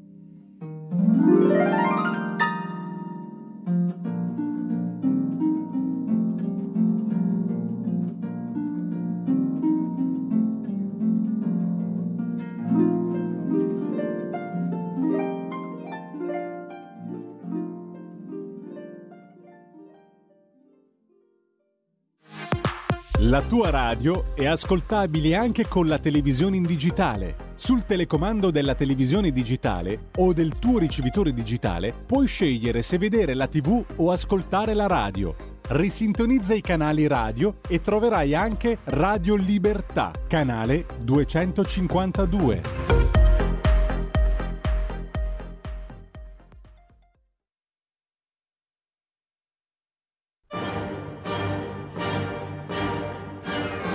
Va ora in onda La piccola città con Carla De Bernardi. Le storie che il cimitero monumentale di Milano racconta. Eccola lì Carla De Bernardi, ma prima devo agli ascoltatori il titolo del pezzo che abbiamo ascoltato poco fa. È sempre Luigi Perracchio, nasceva a Torino il 28 maggio, questo fine settimana del 1883. Pianista, compositore, nella fine della carriera si dedica alla musica popolare piemontese, ma anche più in generale italiana. In questo caso friulana, sonata popolaresca numero 1, allegro moderato su un tema friulano, scusate la mia imperizia linguistica, balis tu pieris, credo che fosse un invito al ballo. Una roba di questo tipo, comunque un motivo molto, molto divertente, molto simpatico, molto elegantemente popolare. Intanto, buongiorno di nuovo a Carla De Bernardi che è con noi questa mattina come tutti i lunedì dalle 9.15 circa. Ciao Carla, come stai? Bene, bene Giulio, io sto bene. Sono rimessa al golfino perché è cambiata la temperatura. Sono scesi di parecchi gradi qua. Il clima di Milano è bizzarro, ballerino. Faceva un caldo terribile l'altro giorno, adesso fa quasi fresco. Esatto, oggi golfino. Comunque, parliamo sì di cimitero monumentale di Milano, ma anche no, perché improvvisiamo completamente. Io sott'occhio, devo dire la verità, non ho ancora iniziato a leggerlo, ma mi intriga un casino, permettimi la volgare espressione, il tuo libro. Come si dice. Il tuo libro, La storia di Milano, la guida per curiosi e ficcanaso, di cui abbiamo parlato l'altra volta. Ne avrei già parlato, edito da Yakabook, disponibile ovunque, lo trovate facilmente ovunque. E intanto però io sono intrigato da questo libro che non ho ancora iniziato a leggere, te lo dico perché mi piace, mi sono incuriosito innanzitutto sul motivo per cui tu hai deciso di fare un'opera immane, terrificante, no? Perché se prendi no, terrificante perché dire scrivere la storia di Milano è come dire brevi cenni sull'universo, più o meno, insomma, no?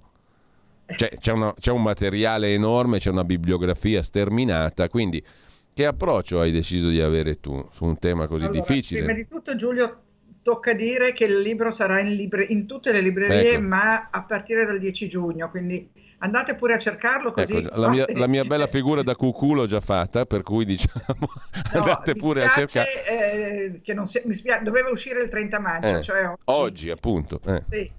Ma vabbè, c'è stato un breve ritardo, ovviamente, sai, con la questione dell'aumento del costo della carta, di tante cose, sì. Devi prenotarti in tipografia, l'editore si deve prenotare e c'è stato un ritardo tecnico però io prometto, prometto e giuro, no, come era Vogliono l'infinito futuro, che il 10 di giugno lo troverete. E per chi ama, allora avevo capito bene, Carla, che era oggi la data.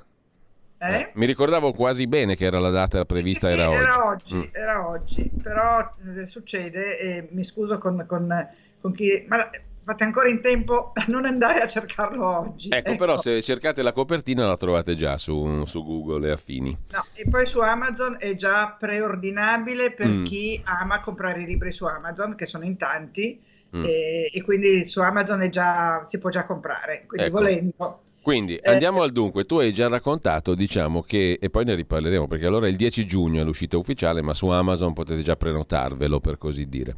Esatto. E allora tu avevi già accennato, Carla, se non sbaglio, che era proprio dal Monumentale che è gemmata fuori, è venuta fuori la tua voglia di scrivere su Milano. Esattamente. Allora, andando al Monumentale, oramai io credo dal 2008 a oggi sono 14 anni che io vado al Monumentale alla ricerca di storia e memoria, perché è pur vero che il Monumentale è diventato negli ultimi 6-7 anni, facciamo forse, ma diciamo 10 per stare comodi, un museo a cielo aperto. Lo sappiamo, l'avete visto anche voi nelle nostre passeggiate virtuali, però rimane pur sempre prima di tutto un luogo di storia e di memoria. E lì io ho cominciato a conoscere personaggi che conoscevo per sentito dire, non conoscevo tanto, non conoscevo proprio, e mi si è formata una specie di trama e ordito di quello che il Monumentale racconta e quello che è successo negli stessi anni a Milano. Ovviamente il Monumentale apre nel 1866, i primi defunti entrano quell'anno e quindi sono nati nel 700, perché i due primi defunti erano una signora anziana, sì, che era nata agli inizi dell'Ottocento, diciamo, e un giovane compositore.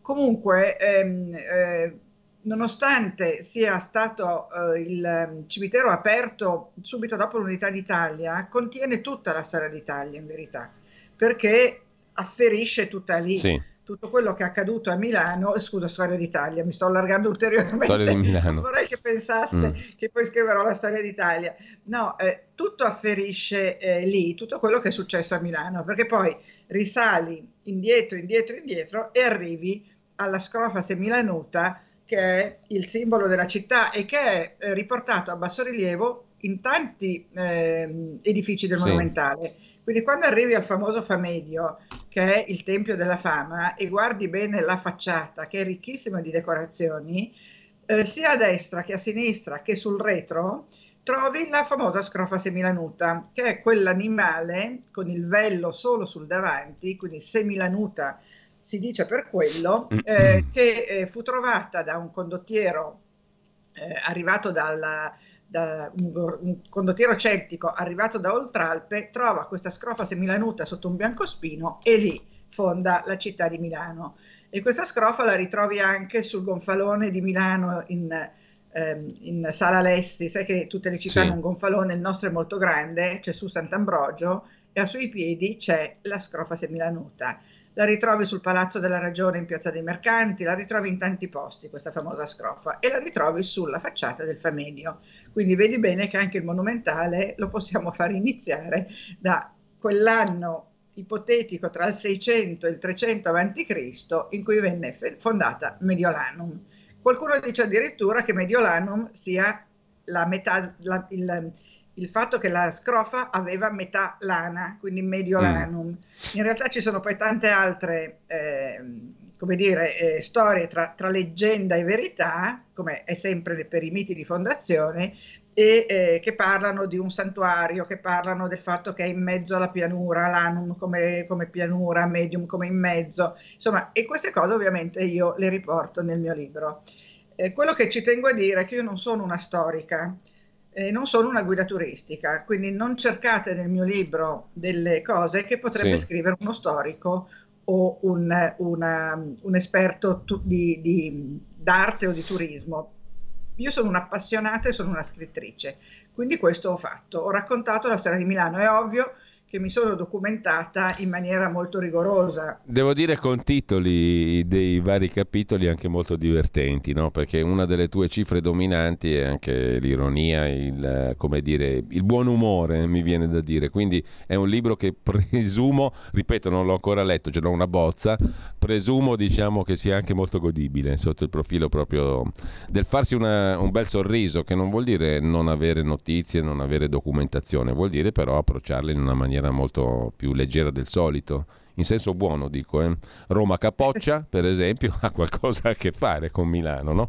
E poi c'è, oppure Mamma li Franchi, insomma i titoli e il Bisun, e i titoli hanno a che fare, diciamo così, anche con questo tuo atteggiamento che io trovo molto, molto bello, e serve anche a far rimanere nella curiosità e nella memoria quello che si legge in maniera più facile. Hai detto la cosa giusta, perché quello che io ho fatto, e spero di esserci riuscita, è proprio un libro che quando l'hai letto ti rimane qualcosa, cioè non è un libro per l'appunto di uno storico che, pur essendo rigorosissimo e dandoti delle informazioni strepitose, però poi alla fine dici non mi ricordo perché è troppo. Invece il mio libro vorrebbe essere un libro che alla fine tu la storia di Milano l'hai capita, l'hai inquadrata e hai capito perché Milano è così bella, è così straordinaria, e perché Milano ha veramente un significato importantissimo per tutta Italia. Noi non siamo la capitale d'Italia, però vabbè, Milano è stata definita da un giornalista la capitale morale, questo è un giochino, diciamo, un nickname che viene spesso usato, ma non è tanto la capitale morale, è proprio il luogo che connota un certo modo di essere italiani, cioè milanesi e italiani, ecco. Ovviamente questo succede anche nelle altre città, per carità. Napoli, essere partenopei o essere romani o essere fiorentini o essere veneziani, figurati, nulla da togliere a tutti gli altri. Però Milano, in questo momento, Milano è considerata a livello europeo una metropoli, non dico alla pari di Londra, Parigi e New York, ma poco ci manca. E quindi sì, io credo che una volta letto questo libro uno si ricorderà cosa è successo a Milano. È facile da dire, perché è ovvio, lo si sente già dal toponimo, no? Però si sa che Napoleone è stato a Milano e c'è via Monte Napoleone e Foro Bonaparte. Però per esempio non tutti sanno perché si chiama via Caserotte una certa strada, o via Moneta. Via Moneta tutti pensano che è perché c'era la zecca, e invece no, via Moneta è perché era via munita, cioè via lastricata, era una delle prime vie lastricate, quindi non in terra, e l'aveva fatto proprio i Romani. Noi siamo stati romani, Milano è stata romana per secoli. A proposito dei titoli, hai ragione, mi sono sforzata di fare dei titoli, diciamo, carini, graziosi. Per esempio, quando parlo dei tre nipoti, dei tre visconti, fratelli tra loro, che erano nipoti di, se non ricordo male, perché ogni tanto mi confondo con i nomi, di Galeazzo Visconti, io il capitolo l'ho intitolato Qui Qua Qua, come se fossero i tre nipoti di Paperino, no? Perché mi divertiva l'idea che i tre eredi al titolo di duca fossero appunto tra l'altro, a proposito di Qui Qua Qua, sono in un capitolo dedicato a umanesimo e rinascimento, che mi sembra che sia un periodo molto trascurato anche tra chi ama Milano e ne riconosce i beni storici, architettonici e artistici, no? E invece ci sono cose sopraffine a Milano anche per quel periodo lì. Allora, tu hai centrato un'altra delle cose a cui io tengo molto, a cui tiene molto anche il mio editore, e cioè che Milano, nell'epoca appunto che definiamo umanesimo e rinascimento, perché il rinascimento è l'erede diretto dell'umanesimo, era una città importantissima a livello anche europeo, per i commerci per esempio, si commerciavano già le sete, si commerciavano i gioielli, le armature, era una città sotto questo profilo già importantissima, ma soprattutto non aveva niente da invidiare alla Firenze di Lorenzo de' Medici, cioè la Milano del Ludovico il Moro. Diciamo per esempio San Maurizio al Monastero Maggiore in Corso Magenta, è un capolavoro del Rinascimento. se non ricordo male fu Sgarbi a definirla la Sistina di Milano. Sì, è un'opera del Rinascimento con affreschi di Bernardino Luini, della sua scuola. Io nel mio libro cito l'affresco dell'Arca di Noè, perché allora tu vai in San Maurizio Monastero Maggiore, che era appunto un monastero benedettino, dietro il coro, a parte che tutta la navata e tutta la cupola è affrescata in una maniera sublime, ma poi vai dietro il coro delle monache, è una meraviglia. Era un monastero di clausura, e ci sono un ciclo di affreschi. In uno di questi è rappresentata l'Arca di Noè, e quindi sia il diluvio, sia il naufragio, chiamiamolo così, che il momento in cui gli animali salgono sull'arca. Ed è dipinto da uno dei figli di Luini, proprio mi sembra Aurelio se non ricordo male, un po' più tardi degli affreschi del corpo principale, e soprattutto ci sono i due liocorni che salgono. E questo a me ha fatto riflettere, nel libro lo racconto, perché sappiamo tutti da quando siamo bambini che mancano solo i due liocorni nell'arca di Noè, no? Sì. E che Noè alla fine si decide a partire senza i liocorni, e invece nell'arca di Noè del Luini i liocorni ci sono. Ecco, io cerco anche di raccontare queste piccole cose in maniera da divertire il lettore, perché tra una battaglia e l'altra, un omicidio, una congiura, un tradimento, un ribaltamento di alleanze, una lega lombarda e una dieta di Roncaglia, ci vuole anche un po' di leggerezza, perché altrimenti è un libro di storia per esperti e per storici, ed è un'altra categoria rispetto al mio libro. Non a caso l'ho chiamato Per curiosi e ficcanaso, perché questo riprende il titolo del mio primissimo libro del Monumentale, che si chiamava Guida al Monumentale per curiosi e ficcanaso. E quindi abbiamo ripreso quel titolo lì, perché è un libro che ha fatto 6 edizioni, che è ancora in libreria, e che è piaciuto tantissimo proprio perché anche lì io racconto le vite. Un mio amico filosofo un giorno mi ha detto: Carla, tu fai tornare in vita i morti attraverso i tuoi racconti. Questo è il più bel complimento che potesse farmi, perché al Monumentale, per tornare lì, io racconto storie, anche storie piccole, storie di personaggi che non sono assurti alla gloria dei libri di storia o dei libri di arte o dei libri di letteratura o di musica, anche personaggi che magari sono rimasti nell'ombra, ma per la loro storia umana o per quello che hanno fatto, che magari non è un'impresa, ma è qualcosa di speciale, allora io racconto anche quelli. Ed è quella la parte più bella del lavoro. Bene. Perché se vogliamo sapere cosa ha fatto Manzoni, lo sappiamo, sappiamo dove trovarlo. Allora, ma se vogliamo trovare uno scrittore per bambini che ha scritto prima di Salgari 150 libri per bambini, che si chiama porco cane, adesso mi sfugge il nome, la tomba è una piccola lapide con su una piuma, è sepolto lì questo scrittore straordinario, e che però è stato dimenticato, eppure era uno scrittore come Salgari, come importanza ai suoi tempi.